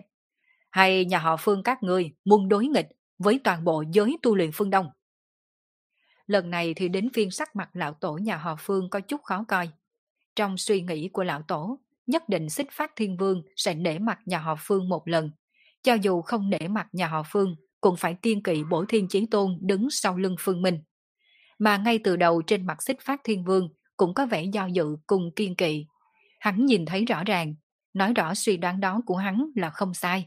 Nhưng bây giờ thái độ của Xích Phát Thiên Vương rất thay đổi nhanh chóng. Chẳng lẽ trong này đã xảy ra biến cố gì mà hắn không biết sao? Xích Phát Thiên Vương nói ra những lời này, chẳng những lộ rõ bản thân không kiêng kỵ người sư phụ sau lưng Phương Minh, thậm chí còn muốn kéo nhà họ Phương xuống nước. Nếu lần này hắn cố ý muốn bảo vệ con của Phương Minh, đồng nghĩa với toàn bộ nhà họ Phương, đương nhiên làm trái quy tắc của giới tu luyện phương Đông, là địch nhân với toàn bộ giới tu luyện phương Đông. Hậu quả này nhà họ Phương không thể gánh. Giữa lúc lão tổ nhà họ Phương đang do dự, cách đó không xa truyền đến một giọng nói. Lão tổ, đây là do hai thằng nhóc trêu ra phiền phức, hay là giao cho gia trưởng là ta đến giải quyết đi? Nghe được giọng nói này, tất cả mọi người đồng thời nhìn về một phương hướng. Chính là phần núi lưỡng giới sát bờ biển, có một người thanh niên mặc áo ba lỗ quần quần đi biển, đang chậm rãi bước tới. Thấy nam thanh niên này, lão tổ nhà họ Phương đầu tiên là sửng sốt một chút, sau đó cả gương mặt đều được giãn ra. Nếu đương sự đã tới, lão chỉ cần đứng một bên trợ trận là được rồi. Cha! Cha! Anh! Trong đám người, Alice cũng lộ ra sợ hãi lẫn vui mừng, không còn sự cao ngạo của một công chúa huyết tộc. Lúc này cô giống hệt như em gái nhà bên chạy về Phương Minh, cuối cùng nhào vào trong lòng nam thanh niên. Alice, em đã lớn như vậy rồi, mà vẫn không sợ người trên toàn thế giới chế giễu hay sao? Phương Minh xoa xoa tóc của Alice, cảm thán cô bé năm xưa hiện tại đã lớn rồi, đã trở thành cường giả thiên cấp, khiến không ít người phải kiêng kỵ cùng sùng bái. Trước màn hình, trong vọng nguyệt cung, Niệm Giao Băng nhìn bóng người quen thuộc xuất hiện trong màn hình, nét mặt cũng có chút phức tạp. Hơn mười năm trôi qua, người thời đại trước cùng thời đại này đều đang không ngừng tiến bộ, uy danh không ngừng truyền xa trong giới tu luyện. Thế nhưng mà người trước mặt này lại không có bất kỳ tin tức gì trong suốt hơn mười năm qua, hoàn toàn yên lặng. Rốt cuộc cũng trở về. Lần này nhất định cậu có thể quấy lên phong vân. Niệm Giao Băng nhẹ giọng nói. Người này quả nhiên là thích náo động mà. Trở về thì cứ trở về đi, còn muốn chọn vào đúng lúc này. Bên phía phương Tây, trên mặt của Mộng Cơ cũng mang theo nét vui đùa, nhưng không thể phủ nhận, ngay khi nhìn thấy Phương Minh xuất hiện, nét ngưng trọng trên mặt cô ấy khi trước đã hoàn toàn biến mất. Bác cả, người kia là ai? Trong một gia tộc nào đó có cường giả thiên cấp trấn giữ, lúc này một người đàn ông trung niên đang nhìn chằm chằm màn hình, ánh mắt gắt gao tập trung vào bóng người trong màn hình. Với tư cách là người mới đột phá trở thành cường giả thiên cấp, hắn có thể khiến cho một gia tộc thiên cấp hạng ba trở thành gia tộc hàng đầu, là người có địa vị vô cùng cao quý trong gia tộc. Mà giờ khắc này, người hỏi câu ấy chính là một hậu bối trong gia tộc của hắn. Người này đã từng khai chiến, từng khiến cho các thiên tài cùng thời phải ảm đạm phai mờ, thậm chí khiến một số cường giả lâu năm phải khiếp sợ. Người đàn ông trung niên chậm rãi đáp. Trên khắp thế giới, dù là bất kỳ nơi đâu, cũng có người mang vẻ mặt phức tạp nhìn màn hình. Đối với một số ít người mà nói, bọn họ muốn thấy người kia trở về. Dù sao người kia cũng đã từng huy hoàng như thế. Người như vậy không nên biến mất một cách lặng yên. Nhưng cũng có người không muốn nhìn thấy người kia trở về, bởi vì ánh sáng trên đầu người đó quá là chói lóa. Một khi trở về sẽ che phủ ánh sáng của tất cả các thiên tài khác. Nghe nói mười mấy năm qua hắn không hề tu luyện, cũng chưa từng đột phá đến cảnh giới thiên vương. Cho dù có quay về thì làm được gì? Giới tu luyện hiện nay đã sớm không còn là giới tu luyện của mười mấy năm trước. Cũng giống vậy, cũng có người châm chọc khiêu khích. Nhưng cho dù ra sao, ngay khoảnh khắc Phương Minh xuất hiện, đã có vô số cường giả chạy về núi Lưỡng Giới. Không chỉ có giới tu luyện phương Đông, mà còn có cả liên minh phương Tây. Cuối cùng, tên khốn kiếp này cũng hiện thân. Tôi còn tưởng rằng hắn muốn làm con rùa đen rụt đầu mãi mãi. Lần này xem ra tôi đánh bại hắn như thế nào đây? Trong giáo hội, khi Evany nghe thấy những lời Taylor nói, trong lòng không nhịn được quay đầu trừng trắng mắt. Mười mấy năm qua rồi, mà thằng ngu này vẫn không có một chút tiến bộ nào. Không sai, đúng Taylor, ngươi đã bước chân vào cảnh giới thiên cấp. Nhưng ngươi dựa vào cái gì mới đạt tới cảnh giới đó? Trong lòng chính ngươi không có rõ ràng sao? Không phải vì tổ tiên kia của ngươi cung cấp đầy đủ tài nguyên cho ngươi, trắng trợn dựa vào những tài nguyên này để giúp cho ngươi được liệt vào hàng ngũ cường giả thiên cấp. Ngươi cho rằng dựa vào chính bản thân ngươi đã có thể đột phá được sao? Nếu phân phát những tài nguyên ấy cho những cường giả địa cấp hậu kỳ có thiên phú, hẳn đã có thể tạo ra nhiều hơn ba vị cường giả thiên cấp. Tạm thời không nói những chuyện này. Người mới chỉ bước vào cảnh giới thiên cấp chừng ba năm, mà từ mấy, mười mấy năm trước, tên Phương Minh kia đã được xưng là người mạnh nhất dưới thiên vương tại giới tu luyện phương Đông. Cho dù mười mấy năm qua Phương Minh không tiến bộ chút nào, thì ngươi cũng chẳng thể nào đụng vào một góc áo của người ta. Ta sẽ đích thân đánh bại tên Phương Minh kia. Evany nghe như vậy thì khinh thường Taylor, nhưng cô ta rất có lòng tin với bản thân mình. Cô ta là người có truyền thừa của thần linh, cũng đã bước chân vào cảnh giới thiên cấp từ tám năm trước.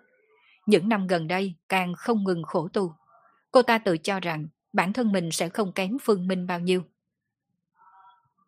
Tại khu vực trung tâm của núi Lưỡng Giới, sau khi Phương Minh ôn nhu nói chuyện vài câu cùng Alice, lại đi về con trai cùng con gái mình. Hai nhóc con thật đúng là không thể khiến cho người ta bớt lo.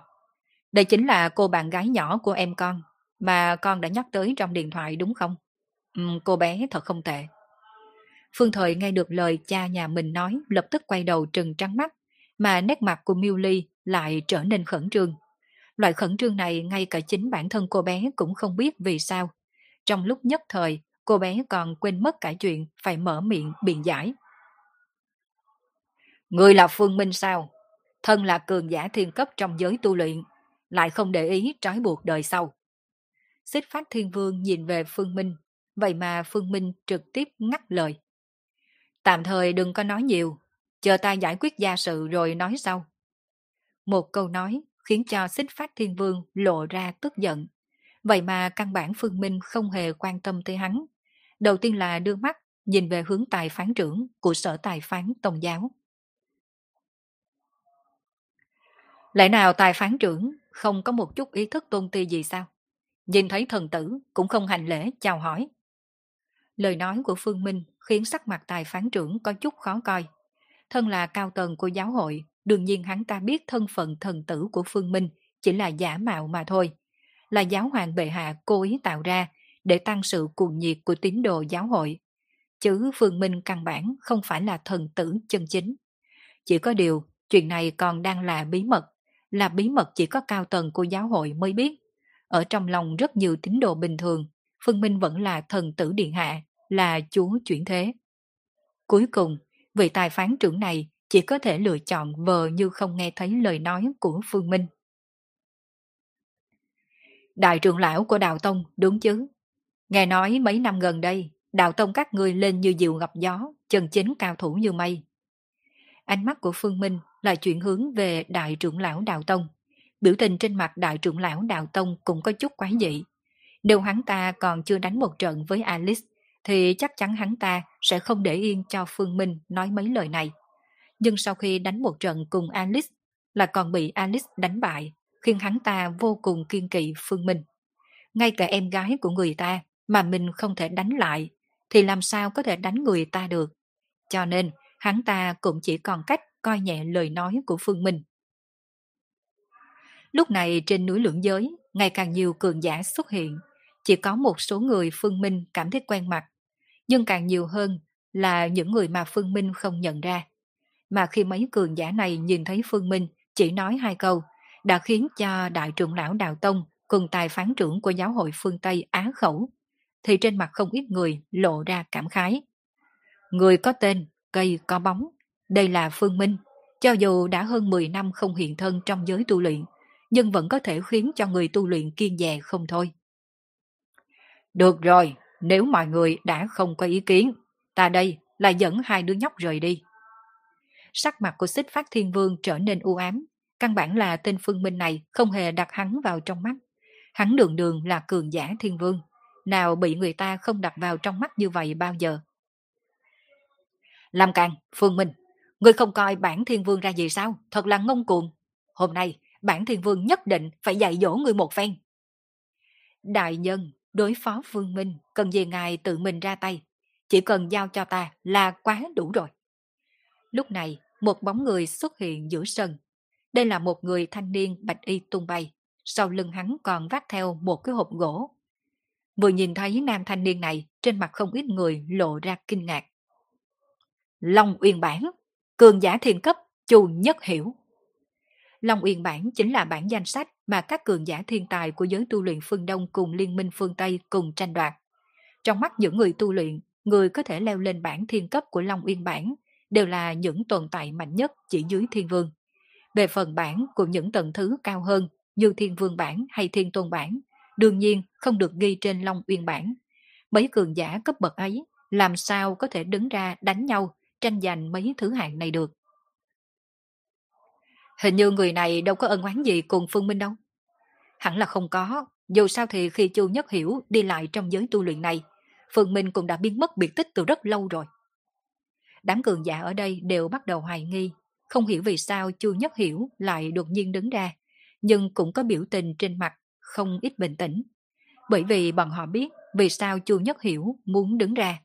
Mặc kệ Chu Nhất Hiểu cùng Phương Minh có ân oán gì hay không, phóng tầm mắt nhìn toàn bộ giới tu luyện, nếu như nói có người nào nguyện ý đánh một trận cùng Phương Minh, ngoài trừ Chu Nhất Hiểu này ra, có lẽ không còn ai khác. Nguyên nhân rất đơn giản, vì có thể khiến bản thân được danh chính ngôn thuận. Chu Nhất Hiểu là người đã được đề tên trên Long Uyên Bản, mà người đề tên trong danh sách thiên cấp trên Long Uyên Bản đều được công nhận là cường giả mạnh nhất chỉ dưới thiên vương. Thế nhưng trong lòng rất nhiều người, từ mười mấy năm trước, Phương Minh đã là người mạnh nhất dưới thiên vương. Ngày nào Chu Nhất Hiểu còn chưa đánh bại Phương Minh, thì ngày ấy hắn còn chưa được công nhận là người mạnh nhất dưới thiên vương chân chính. Chỉ ít, còn có rất nhiều cường giả không ủng hộ danh hiệu này của hắn. Một người đã là người mạnh nhất dưới thiên vương từ mười mấy năm trước, một người chỉ mới là người mạnh nhất dưới thiên vương dạo gần đây. Giữa hai người đã được định rõ là phải có một trận chiến. Được rồi, vậy thì giao cho Nhất Hiểu người đi. Xích Phát Thiên Vương gật đầu, thái độ của hắn đối với Chu Nhất Hiểu rất ôn hòa, bởi vì dưới cái nhìn của hắn, chuyện Chu Nhất Hiểu bước vào cảnh giới thiên vương chỉ là sớm hay muộn mà thôi. Phương Minh, ngưỡng mộ đại danh của ngươi đã lâu, vẫn khát vọng có thể đánh với ngươi một trận. Ngày hôm nay, cuối cùng ta cũng tìm được cơ hội. Ánh mắt của Chu Nhất Hiểu nhìn về Phương Minh, mà Phương Minh cũng chăm chú nhìn hắn. Không giống với ánh mắt cực nóng của Chu Nhất Hiểu, nét mặt của Phương Minh rất bình thản, thật giống như đối thủ đang đứng đối diện hắn, căn bản không phải là người được xưng là người mạnh nhất dưới thiên vương như hắn. Chu Nhất Hiểu cũng không quá để ý thái độ của Phương Minh, hơi khom lưng, hộp gỗ kia lập tức rơi xuống trước người. Chiếc hộp được mở ra, bên trong là một cái đàn tranh. Lấy nhạc khí nhập đạo, âm truyền đại đạo. Đây là con đường tu luyện của Chu Nhất Hiểu. Cuối cùng cũng lại được nghe thấy đạo âm của vị này. Có tin đồn Chu Nhất Hiểu đã đi tới cực hạn của đạo âm. Một âm luật đã có thể chém giết cường giả dưới thiên cấp. Đó tính là gì? Trước đây khi Chu Nhất Hiểu tham gia Long Uyên Bản, đã trực tiếp yêu cầu ba vị cường giả thiên cấp của Liên minh phương Tây đồng thời ra tay. Sau khi hắn ta đàn xong một bản nhạc, ba vị cường giả thiên cấp kia đồng loạt đều ngã xuống. Một khúc kết thúc thiên cấp quỳ sát. Tình cảnh ấy đã khiến giới tu luyện anh động mấy năm liền. Mười mấy năm trước, một mình Phương Minh cũng đè ép sáu vị cường giả thiên cấp không có lực phản kháng. Tinh thần đồ vừa ra, phòng vần biến sắc. Đám người ở đây lại lộ ra kích động. Hai người này đều được công nhận là người mạnh nhất dưới thiên vương. Rốt cuộc, lần này bọn họ cùng tỷ thí với nhau rồi. trường hợp như vậy làm sao có thể bỏ qua. Càng ngày càng nhiều cường giả chạy về núi lưỡng giới, mà lúc này tất cả cường giả không kịp đuổi tới núi lưỡng giới, đều nhìn chăm chăm vào màn hình livestream. Chiến đấu như vậy ai cũng không muốn bỏ qua. Trận chiến đấu này sẽ quyết định người nào mới thật sự là người mạnh nhất dưới thiên vương. Cường giả bên phía liên minh phương Tây có vẻ phiền muộn, bởi vì trận chiến giành vị trí người mạnh nhất dưới thiên vương trước mặt này chỉ là một cuộc nội chiến của bên giới tu luyện phương Đông. Mà phiền muộn thì phiền muộn, bên phía liên minh phương Tây vẫn có vô số cường giả đến xem chiến. Đều nói hệ thống tu luyện của phương Đông cùng phương Tây không giống nhau, nhưng trải qua mười mấy năm chiến đấu, song phương cũng đã chậm rãi lục lọi một số thứ có tác dụng với việc tu luyện của chính mình. Vì vậy đương nhiên bọn hắn không muốn bỏ qua một trận chiến đấu như vậy. Nghe danh đã lâu, hôm nay mới được gặp mặt, xin dâng một khúc trước. Hai tay Chu Nhất Hiểu gảy nhẹ, tiếng đàn chậm rãi phát ra. Cũng giống như những gì hắn ta nói, đây chỉ là một từ khúc có tính hoan nghênh, mà không mang theo bất kỳ năng lượng cùng sát ý. Nhưng dù vậy, vẫn có không ít cường giả nghe tới thoải mái. Mà trước màn hình, rất nhiều kẻ yêu thích âm nhạc, càng nghe như si như mê. Trình độ của Chu Nhất Hiểu trên phương diện âm nhạc đã có thể theo sát mấy vị trong chốn cung điện đã qua đời. Thế nhưng, chỉ ngay sau đó, trên mặt những người này lộ ra vẻ bất mãn, bởi vì Phương Minh đã cực kỳ thô lỗ cắt đứt nhạc khúc của Chu Nhất Hiểu. Đừng có đàn nữa, mau chóng đánh một trận đi. Đánh xong, ta còn phải đưa hai đứa nhỏ về nhà. Vợ ta còn đang ở nhà, chờ ta về nấu cơm ăn đây. Giọng điệu của Phương Minh cực kỳ thô lỗ và không lễ phép, nhất là khi nghe được câu nói về nhà nấu cơm cho vợ ăn. Rất nhiều cường giả ở đây càng lộ ra nét mặt không thể tưởng. Trước mặt nhiều người như vậy, đương nhiên Phương Minh sẽ không cố ý nói dối để trêu đùa Chu Nhất Hiểu. Nói cách khác, lúc ở nhà, Phương Minh thực sự có trách nhiệm nấu cơm nấu nước. Nhưng mà Phương Minh là ai? Đó chính là người mạnh nhất chỉ dưới thiên vương. Ngay cả cường giả như vậy còn phải về nhà nấu cơm, thì chúng ta đây... Đám cường giả đang đứng ở nơi này, không có người nào không phải cao tầng trong gia tộc. Đừng nói là nấu cơm nấu nước, ngày thường tất cả các việc lặt vặt này đều không cần bọn họ ra tay. Việc duy nhất bọn họ cần phải làm là tu luyện, không ngừng tu luyện để nâng cao thực lực. Thậm chí nói không chút hoa trương, nếu bọn họ đi làm việc nhà, ngược lại sẽ khiến cho người nhà cùng tộc nhân không thể nào chấp nhận được. Những người tu luyện cũng giống mấy thư sinh đọc sách thời cổ đại. Chuyện bọn họ cần phải làm chính là chuyên tâm đọc sách để thi đậu công danh. Những chuyện khác không cần bọn họ quan tâm. Nếu bọn họ không lo học hành cho giỏi mà đi quan tâm mấy chuyện lặt vặt trong nhà, ngược lại sẽ khiến trưởng bối trong nhà bất mãn. Ngón tay của Chu Nhất Hiểu hơi ngưng, mà tiếng nhạc cũng im bặt theo cử động của ngón tay hắn. Dù vậy sắc mặt của hắn vẫn không chút thay đổi, chỉ thản nhiên đáp. Đã như vậy, vậy xin mời Phương Huynh chỉ giáo cho. Tay phải nhẹ gãy dây đàn. Chỉ là lần này tiếng nhạc phát ra hoàn toàn khác hẳn so với lúc trước. Chiến ý nồng đậm, mọi người cũng nín thở, chờ đợi trận chiến đấu bắt đầu.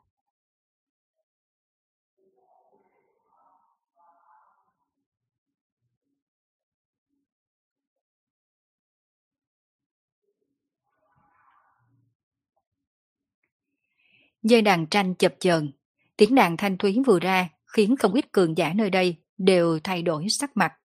Ở trước tiếng đàn này, bọn họ chính là một khinh khí cầu được bơm đầy khí, mà tiếng đàn này giống hệt như một cây kim đâm thẳng vào khinh khí cầu, khiến cho khí huyết trong cơ thể của bọn hắn sôi trào trong nháy mắt. Cường giả dưới thiên cấp, mau chóng lùi về sau. Lão tổ nhà họ Phương chậm rãi mở miệng. Cho dù là Phương Minh hay Chu Nhất Hiểu, chiến đấu giữa bọn họ đều không phải trận chiến mà mấy cường giả địa cấp có thể đứng bên cạnh theo dõi. Những cường giả địa cấp này nghe được mấy lời lão tổ nhà họ Phương nói cũng không bất mãn, bởi vì bọn họ biết nếu bọn họ còn tiếp tục ở lại nơi này, sợ rằng sẽ bị dư âm của trận chiến gây thương tổn. Chiến đấu chỉ vừa mới bắt đầu, Chu Nhất Hiểu cũng chỉ mới gãy một dây đàn thôi, đã khiến cho bọn họ cảm thấy gần như không thể chịu nổi. Có thể nghĩ, đợi khi trận chiến trở nên kịch liệt, nếu bọn họ còn đứng ở đây, sợ rằng không chết cũng bị thương. Những cường giả địa cấp này đồng loạt lùi về sau, mà nét mặt đám cường giả thiên cấp ở đây cũng trở nên ngưng trọng hơn. Ánh mắt không ít người khi nhìn về Nhất Hiểu đã trở nên vô cùng phức tạp, có kính nể cùng đố kỵ. Đây là thực lực của người mạnh nhất dưới thiên vương, quả nhiên không giống bình thường. Trên mặt hai chị em Phương Tuyết cùng Phương Thời cũng có vẻ lo lắng, nhất là Phương Tuyết. Nhiều năm như vậy cho tới bây giờ, cô bé chưa từng nhìn thấy cha mình ra tay chiến đấu cùng ai. Trong lòng cô bé, cha mình không khác gì một người cha già nhà bình thường. Khi cô bé còn nhỏ, mỗi ngày cha đưa đón cô bé đến trường, lại còn vác cô bé trên vai để cô bé cưỡi ngựa chơi. Không cần lo, anh trai sẽ không thua. Alice nhìn thấy nét lo lắng trên mặt hai đứa nhóc thì tự tốn nói. Nhưng cô à, người nọ là người đã lên bảng thiên cấp của Long Uyên Bản đó. Phương Thời vẫn cảm thấy hơi lo, bởi vì có Alice che chở nên hai chị em không thể cảm nhận được sự kinh khủng của một tiếng đàn vừa rồi. Nhưng mà cậu bé có thể thấy được vẻ mặt của đám cường giả địa cấp khi trước. Ngay cả những cường giả địa cấp này cũng không có chịu nổi, đã đủ chứng minh cha mình đang phải đối mặt cùng một kẻ địch đáng sợ. Ngón tay của Chu Nhất Hiểu tiếp tục gãy dây đàn. Theo ngón tay của hắn gãy, tiếng đại đào vang vọng trong cả khu vực này, dẫn động phong vân trên bầu trời. Xin các bạn nha.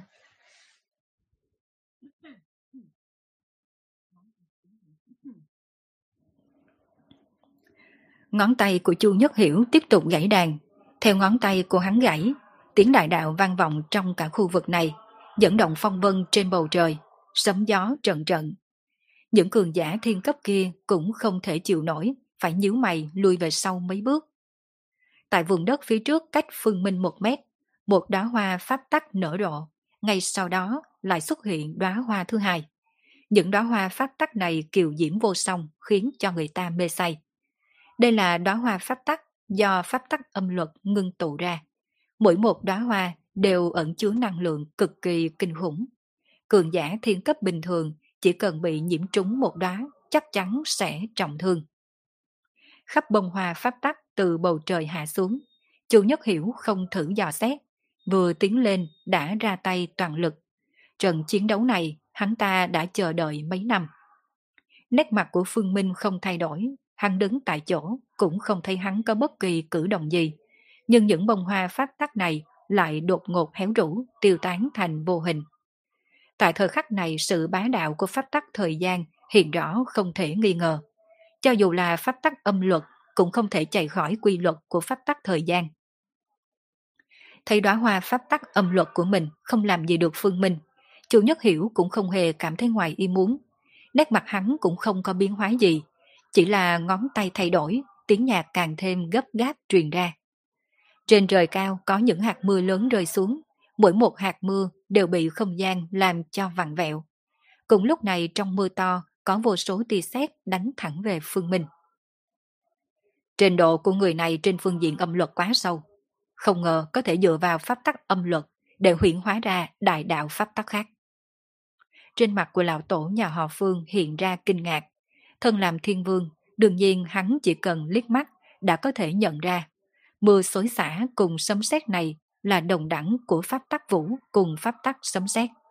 Vậy mà căn bản Chu Nhất Hiểu chưa từng lĩnh ngộ pháp tắc vũ cùng pháp tắc sấm sét, mà hắn ta có thể làm đến bước này hoàn toàn dựa vào lực lượng pháp tắc âm luật mạnh mẽ diễn biến.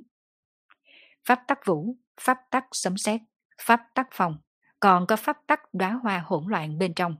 Một chiêu này của Chu Nhất Hiểu chẳng khác gì gom bốn đại đạo pháp tắc cùng xuất hiện. Không hổ là cường giả đã lên bảng thiên cấp của Long Uyên Bản. Chu Nhất Hiểu quá là mạnh, chỉ dựa vào pháp tắc âm luật đã có thể biến hóa ra ba đạo pháp tắc khác, ngang ngửa với một người không chế bốn đạo pháp tắc.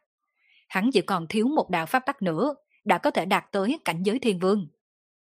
Đám người vây xem chấn động vì màn biểu diễn của Chu Nhất Hiểu.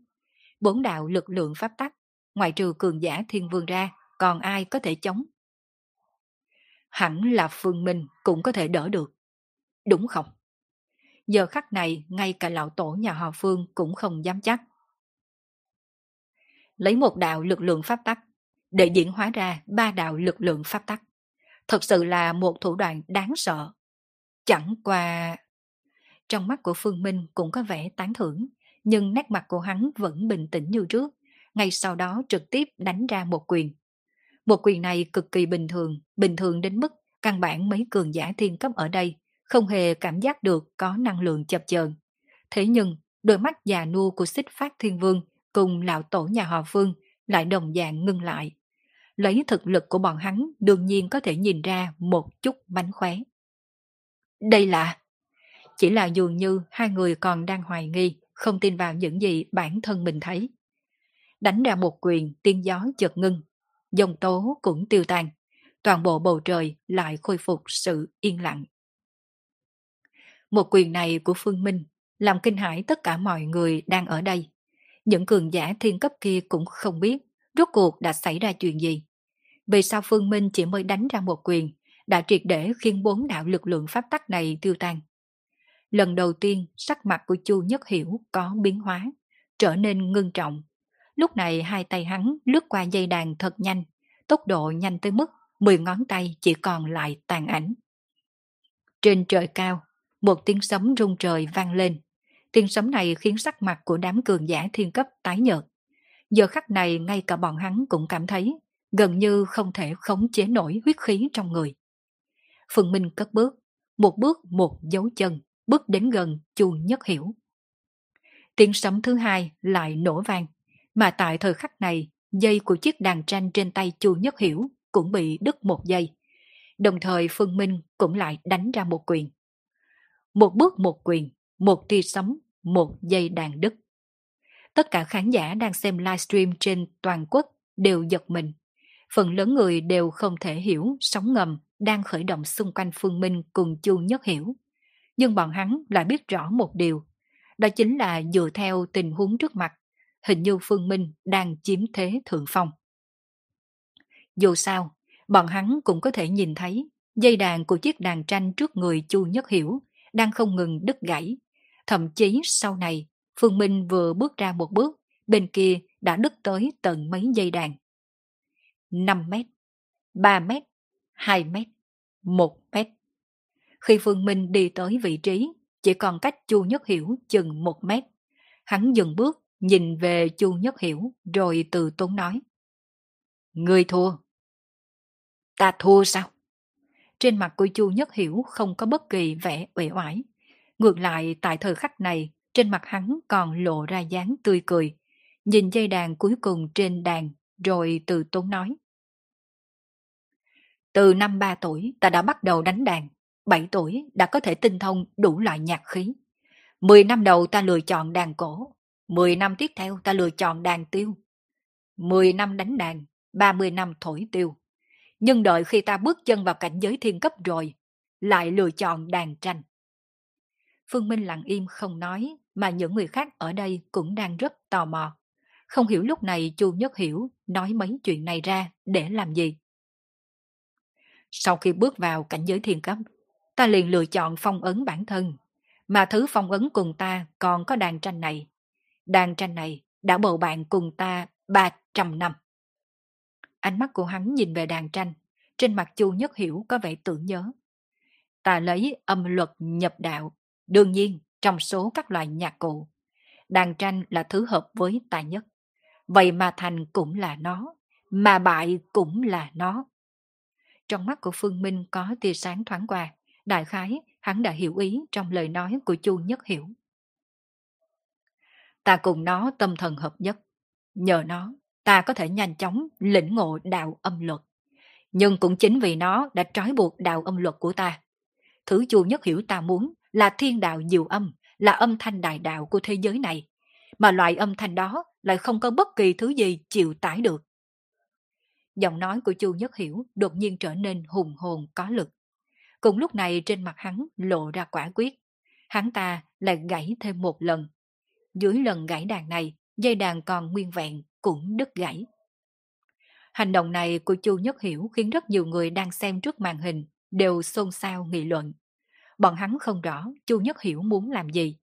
Mà giờ phút này Xích Phát Thiên Vương cùng lão tổ nhà họ Phương đang xem cuộc chiến cũng thay đổi vẻ mặt, tràn đầy rung động. Hôm nay, hủy người mới là giải thoát. Chu Nhất Hiểu đứng thẳng người, khi thế trên người đột nhiên dâng trào. Ta gọi tiếng sấm. Oanh một tiếng, trên bầu trời sấm sét cuồn cuộn. Ta gọi gió đến. Cuồng phong gào thét rung động. Ta gọi đại đạo cùng reo vang. Giờ khắc này quanh thân Chu Nhất Hiểu có âm thanh của đại đạo lượn lờ. Sau khi hủy diệt đàn tranh, không những lực lượng của hắn không giảm, mà còn mượn cơ hội duy nhất này có thể thoát khỏi đàn tranh, chân chính đạt đến cảnh giới âm tùy miệng ra. Đây mới là trình độ cửu cực của âm luật. Mặc dù chỉ là một đạo pháp tắc, nhưng có thể đi tới trình độ cửu cực của pháp tắc ấy, sẽ có được thực lực không kém gì thực lực của cường giả thiên vương. Giọng nói của Xích Phát Thiên Vương mang theo một tia khiếp sợ. Mặc dù lực lượng pháp tắc có phân biệt khó dễ, nhưng có thể tu luyện một đạo pháp tắc đến trình độ cửu cực, thậm chí còn khó khăn hơn cả việc tu luyện được năm đạo pháp tắc. Hơn nữa có rất ít cường giả thiên cấp lựa chọn đi trên con đường này. Toàn bộ giới tu luyện từ trước tới nay, không có quá ba người lựa chọn đi theo con đường ấy. Hơn nữa chỉ có một người thành công. Nếu cộng thêm Chu Nhất Hiểu thì là hai người. Phương Minh, cảm ơn sự mạnh mẽ của người. Nếu người không đủ mạnh, đã không thể ép ta phải đập nồi dìm thuyền làm ra quyết định như vậy, cũng sẽ không thể lĩnh ngộ sự huyền bí của âm luật đại đạo cửu cực, bước vào cảnh giới thiên vực. Chu Nhất Hiểu nhìn về Phương Minh, ngoài miệng thì nói cảm ơn, nhưng nét mặt cực kỳ bình thản. Bởi vì hiện nay hắn gần như đã là người cùng cấp bậc với cường giả thiên vương. Có cường giả thiên vương nào lại đi ngỏ lời cảm ơn đối với cường giả thiên cấp hay không?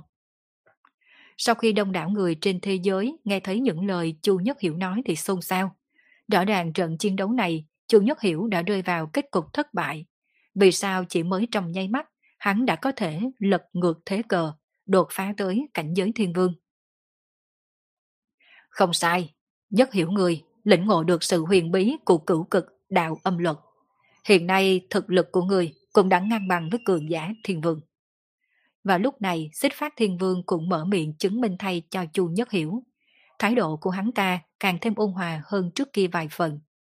Có lời của Xích Phát Thiên Vương, đương nhiên không còn người nào hoài nghi tính chân thật trong những lời Chu Nhất Hiểu đã nói. Nếu bản tọa đã đột phá tới cảnh giới thiên vương, danh hiệu người mạnh nhất dưới thiên vương này cũng thuộc về Phương Minh người. Một trận chiến này người không tính là thua. Mấy lời Chu Nhất Hiểu nói khiến rất nhiều người kính nể. Không hổ là cường giả thiên vương, chỉ riêng khí độ này đã không phải người bình thường. Nếu đổi lại là bọn hắn đột phá cảnh giới ngay trong chiến đấu, chắc chắn sẽ thừa dịp bản thân vừa đề thăng để ức hiếp đối phương một trận cho thỏa chí. Phương Minh thắng nhưng lại tương đương với không thắng. Chu Nhất Hiểu thua nhưng lại thắng. Giữa lúc tất cả mọi người cảm thấy trận chiến đấu này nên kết thúc, Phương Minh vẫn giữ yên lặng lúc trước, đột nhiên nói ra một câu khiến tất cả mọi người đều trợn mắt há mồm. Toàn trường lặng ngắt như tờ, kể cả những cường giả thiên cấp cũng đều mở to hai mắt nhìn, mà đám khán giả trước màn hình càng ngây ngẩn người. Mà nguyên nhân tạo thành tất cả những biểu tình ấy là một câu nói của Phương Minh. Nói xong rồi sao? Nói xong rồi thì để ta đánh bại ngươi, sau đó ta về nhà. Chính là một câu nói này đã khiến cho toàn trường lặng ngắt như tờ. Một hồi lâu sau, một mảnh xôn xao đồng thời vang lên từ trước màn hình và ở hiện trường. Tất cả mọi người đều nhìn về Phương Minh như nhìn một tên ngu. Nếu là một phút đồng hồ trước Phương Minh nói lời như vậy thì còn có thể tin. Hơn nữa còn cảm thấy Phương Minh nói rất đúng. Nhưng hiện nay Chu Nhất Hiểu đã đột phá đến cảnh giới thiên vương rồi. Cảnh giới thiên vương cùng người mạnh nhất dưới thiên vương là hai khái niệm hoàn toàn khác nhau. Tất cả mọi người đều không rõ Phương Minh lấy tự tin cùng dũng khí từ đâu để nói ra những lời này. Chu Nhất Hiểu cũng sửng sốt một chút, ngay sau đó thì cười thành tiếng. Dưới cái nhìn của hắn, Phương Minh đã bị thất tâm phòng, chắc chắn là bị sự đột phá quá đột ngột của mình vừa rồi kích thích, cho nên mới nói ra mấy lời không có não. Chẳng qua dù như vậy, nhưng một vị cường giả thiên cấp lại dám bất kính với cường giả thiên vương, chuyện này nên phạt. Để tình ngươi có công giúp cho bản tọa đột phá. Chỉ cần ngươi tự vả vào miệng ba cái, bản tọa sẽ bỏ qua chuyện ngươi vừa mạo phạm bản tọa. Chu Nhất Hiểu nói rất lạnh nhạt. Dưới cái nhìn của hắn, đây là hắn hạ thủ lưu tình. Nếu đổi lại là một người khác, hắn đã trực tiếp ép đối phương phải quỳ xuống. Quên đi, không cần nhiều lời. Phương Minh có vẻ hơi không kiên nhẫn. Đối mặt với Chu Nhất Hiểu gần trong gang tấc, hắn trực tiếp đánh ra một quyền. Mặc dù sắc mặt Chu Nhất Hiểu không thay đổi, nhưng trên mặt hắn đã có thêm vẻ tức giận. Đến lúc này rồi, không ngờ Phương Minh còn dám ra tay với mình. Loại mạo phạm này quả thật không thể tha thứ. Ngươi đã tự tìm đường chết, thì bản tọa thành toàn cho ngươi. Chu Nhất Hiểu hừ lạnh một tiếng, một chỉ bắn ra. Trong nháy mắt, mảnh thiên địa này lại có diệu âm vang. Nương theo diệu âm này, đại đạo cũng reo vang. Vì thế rõ ràng khác hẳn so với khi trước. Quan trọng nhất, đây chỉ là một chỉ do Chu Nhất Hiểu tùy ý bắn ra. Ngay khi mọi người cảm thấy Phương Minh không biết lượng sức, chắc chắn sẽ bị thương, một tấm tinh thần đồ xuất hiện trực tiếp bao trùm Phương Minh cùng Chu Nhất Hiểu vào bên trong. Mà sau lưng Phương Minh cũng xuất hiện ngôi sao đầy trời. Tinh thần đồ, à, đúng rồi, vì sao lại quên nói chứ? Không ít cường giả trong giới tu luyện phương Đông bỗng nhiên tỉnh ngộ. Bọn họ nghĩ tới một màn mười mấy năm trước. Chính là khi tấm tinh thần đồ này bao phủ sáu vị cường giả thiên cấp vào trong. Kết quả, sáu vị cường giả thiên cấp, kẻ chết, người bỏ trốn. Mà nhờ có một trận chiến này mới khiến Phương Minh có danh xưng người mạnh nhất dưới thiên vương. Trong trận chiến đấu giữa Phương Minh cùng Chu Nhất Hiểu lúc trước, Phương Minh không triệu hoán tinh thần đồ. Nhưng bởi vì chiến đấu bắt đầu nhanh mà kết thúc lại càng nhanh, nên rất nhiều người còn chưa kịp nghĩ tới điểm ấy. Lúc này thấy tinh thần đồ xuất hiện, nét mặt không ít cường giả trở nên quái dị. Rõ ràng tinh thần đồ này chính là lá bài tẩy cực mạnh của Phương Minh. Mà lúc trước, sở dĩ Phương Minh không sử dụng đến lá bài tẩy ấy, chính là vì Chu Nhất Hiểu căn bản không đủ sức bức Phương Minh phải vận dụng toàn bộ thực lực. Thẳng đến khi Chu Nhất Hiểu đột phá cảnh giới thiên vương, Phương Minh mới vận dụng tinh thần đồ. Điều này nói rõ cái gì? Đương nhiên, chỉ có thể là một trong hai khả năng. Khả năng thứ nhất là khi đối mặt với Chu Nhất Hiểu vừa tấn chức thiên vương, Phương Minh không nắm chắc bản thân tất thắng, nên chỉ có thể lựa chọn buông tay đánh cược một lần. Mà khả năng thứ hai, chính Phương Minh cảm thấy lá bài tẩy này có đủ thực lực để đối phó thiên vương Chu Nhất Hiểu. Cảnh giới thiên vương khác với cảnh giới thiên cấp. Bình thường, khi người tu luyện đột phá đến cảnh giới thiên cấp, sẽ dẫn theo năng lượng thiên địa biến hóa, pháp tắc nhập vào người, cho nên sẽ gây ra động tĩnh khá lớn. Nhưng mà cảnh giới thiên vương không có những dị tượng này. Chuyện này cũng giống như một người bình thường mua xe. Khi mua chiếc xe đầu tiên cùng căn nhà đầu tiên, bọn họ luôn cảm thấy rất là kích động, muốn mở tiệc mời bạn tốt tới chung vui, thậm chí còn muốn đốt pháo ăn mừng. Mà người thân bạn bè cũng sẽ không ngừng nói tới chuyện ai mới mua xe, ai mới mua nhà. Nhưng khi mua chiếc xe thứ hai cùng căn nhà thứ hai, thậm chí là thứ ba, thứ tư, đương sự sẽ không kích động như vậy, bởi vì đã trải qua một lần, thậm chí có đôi khi vì khiêm tốn, còn cố ý không nói cho người ngoài biết. Cảnh giới thiên vương cùng cảnh giới thiên cấp khác nhau ở chỗ đó. Lĩnh ngộ một đạo lực lượng pháp tắc bước vào cảnh giới thiên cấp, đương nhiên khi ấy họ sẽ cảm thấy hưng phấn không gì sánh được, muốn thông báo chuyện này tới tất cả mọi người. Nhưng khi lĩnh ngộ tới đạo thứ hai, đạo thứ ba cũng dần thành thói quen, sẽ không trắng trợn tuyên bố. Cảnh giới thiên vương cũng như vậy, có một số người tu luyện dù bước chân vào cảnh giới thiên vương nhưng vẫn cố gắng hạ thấp mình, không thông báo cho toàn bộ giới tu luyện, thậm chí ngay cả khi chết đi, ngoại trừ tộc nhân ra, không còn người nào biết vị cường giả thiên cấp này đã từng đột phá đến cảnh giới thiên vương. Đương nhiên, số lượng cường giả thiên vương khiêm tốn như vậy không nhiều, chỉ là một số ít người thôi. Thế nhưng, dựa theo lẽ thường, khi cường giả thiên cấp đột phá đến cảnh giới thiên vương, thực sự rất ít khi thông báo cho toàn bộ thiên hạ. Chỉ khi có chuyện gì khiến người này hiện thân, giới tu luyện mới biết. Mọi người à, nghĩ xem đi, có khi nào Phương Minh cũng bước vào cảnh giới thiên vương rồi không? Trong đám người, đột nhiên có người nhỏ giọng nói một câu. Trong nháy mắt, Đoàn người lâm vào một khoảnh khắc yên lặng ngắn ngủi. Không thể nào, mới bao nhiêu năm? Nếu như đổi lại là người khác, nhất định tôi sẽ cảm thấy không thể nào. Không thể nào dùng thời gian mười mấy năm mà đột phá được. Nhưng mà người này, các người ngẫm lại xem, sự tích mà hắn ta đã từng làm trong giới tu luyện. Trong lúc nhất thời, mọi người càng im ắng. Mà giờ khắc này trên chiến trường, Chu Nhất Hiểu bị cuốn vào bên trong tinh thần đồ, đã không giữ được bình tĩnh như trước, bởi vì hắn phát hiện ra ở nơi này, pháp tắc âm luật của hắn đã bị áp chế. Kết quả này khiến cho hắn khiếp sợ. Phải biết rằng pháp tắc âm luật của hắn đã đạt đến cảnh giới cửu cực. Đây đã là cực hạn mà lực lượng pháp tắc có thể đạt tới, gần như không thể nào bị áp chế.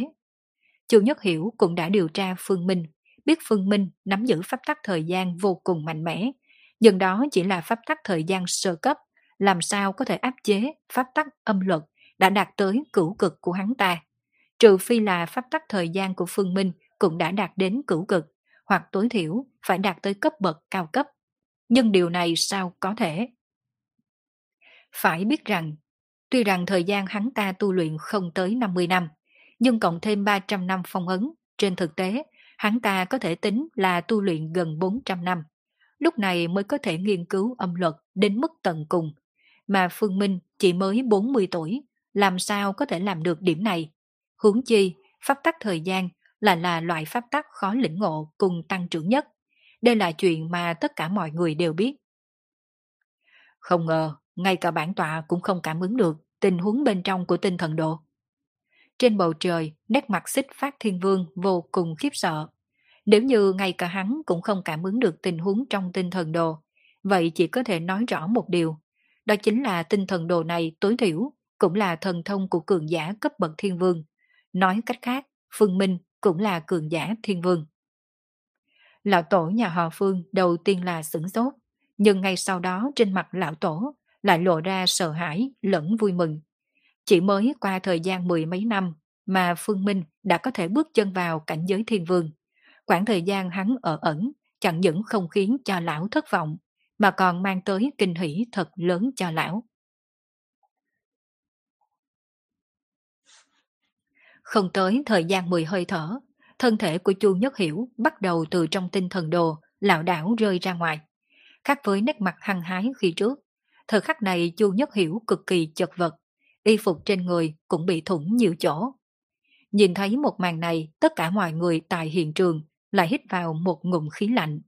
Cho tới bây giờ, làm sao bọn hắn có thể không biết Phương Minh sớm đã đột phá đến cảnh giới Thiên Vương? Nếu không, làm sao có thể lý giải một màn ngay trước mặt? Bên phía Liên minh phương Tây, Mộng Cơ thấy kết cục này cũng thở phào nhẹ nhõm, đồng thời trên mặt cũng có vẻ bất đắc dĩ thầm nói trong lòng. Tiến độ tu luyện của người này thật sự quá thần tốc. Đây là tuyệt không cho những người khác một con đường sống mà.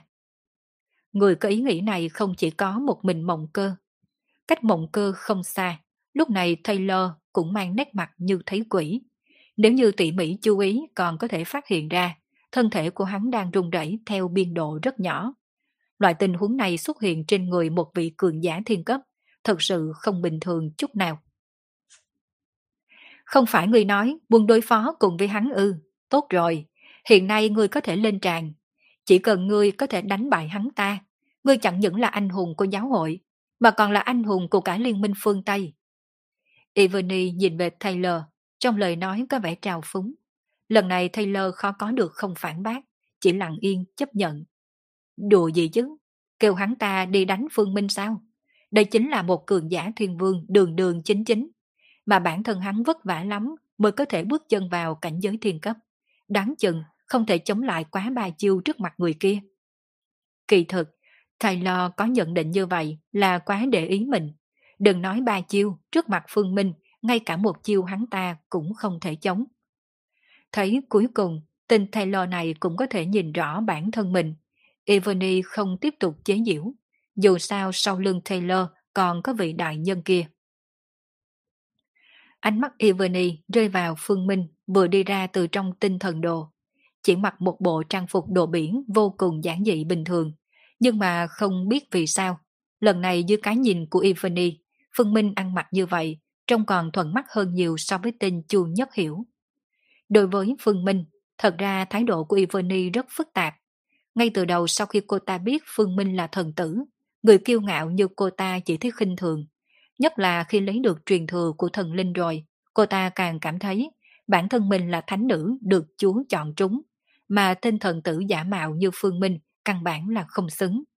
Cho nên mới có một màn nhằm vào Phương Minh mọi lúc mọi nơi sau này, đủ loại ngứa mắt. Vậy mà sau khi Phương Minh trở lại phương Đông, cô ta lại âm thầm lưu ý tình huống của Phương Minh trong giới tu luyện phương Đông. Sau khi biết Phương Minh đã đột phá đến cảnh giới thiên cấp, cô ta đã bị khiếp sợ một hồi lâu.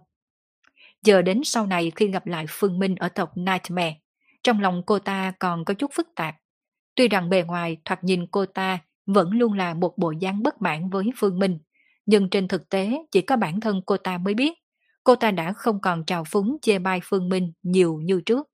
Thậm chí sau khi biết Phương Minh lựa chọn im lặng suốt mười mấy năm qua, trong lòng cô ta còn thấy hơi bất mãn, cảm thấy Phương Minh thật sự quá phí của trời, lãng phí một thân thiên phú tốt.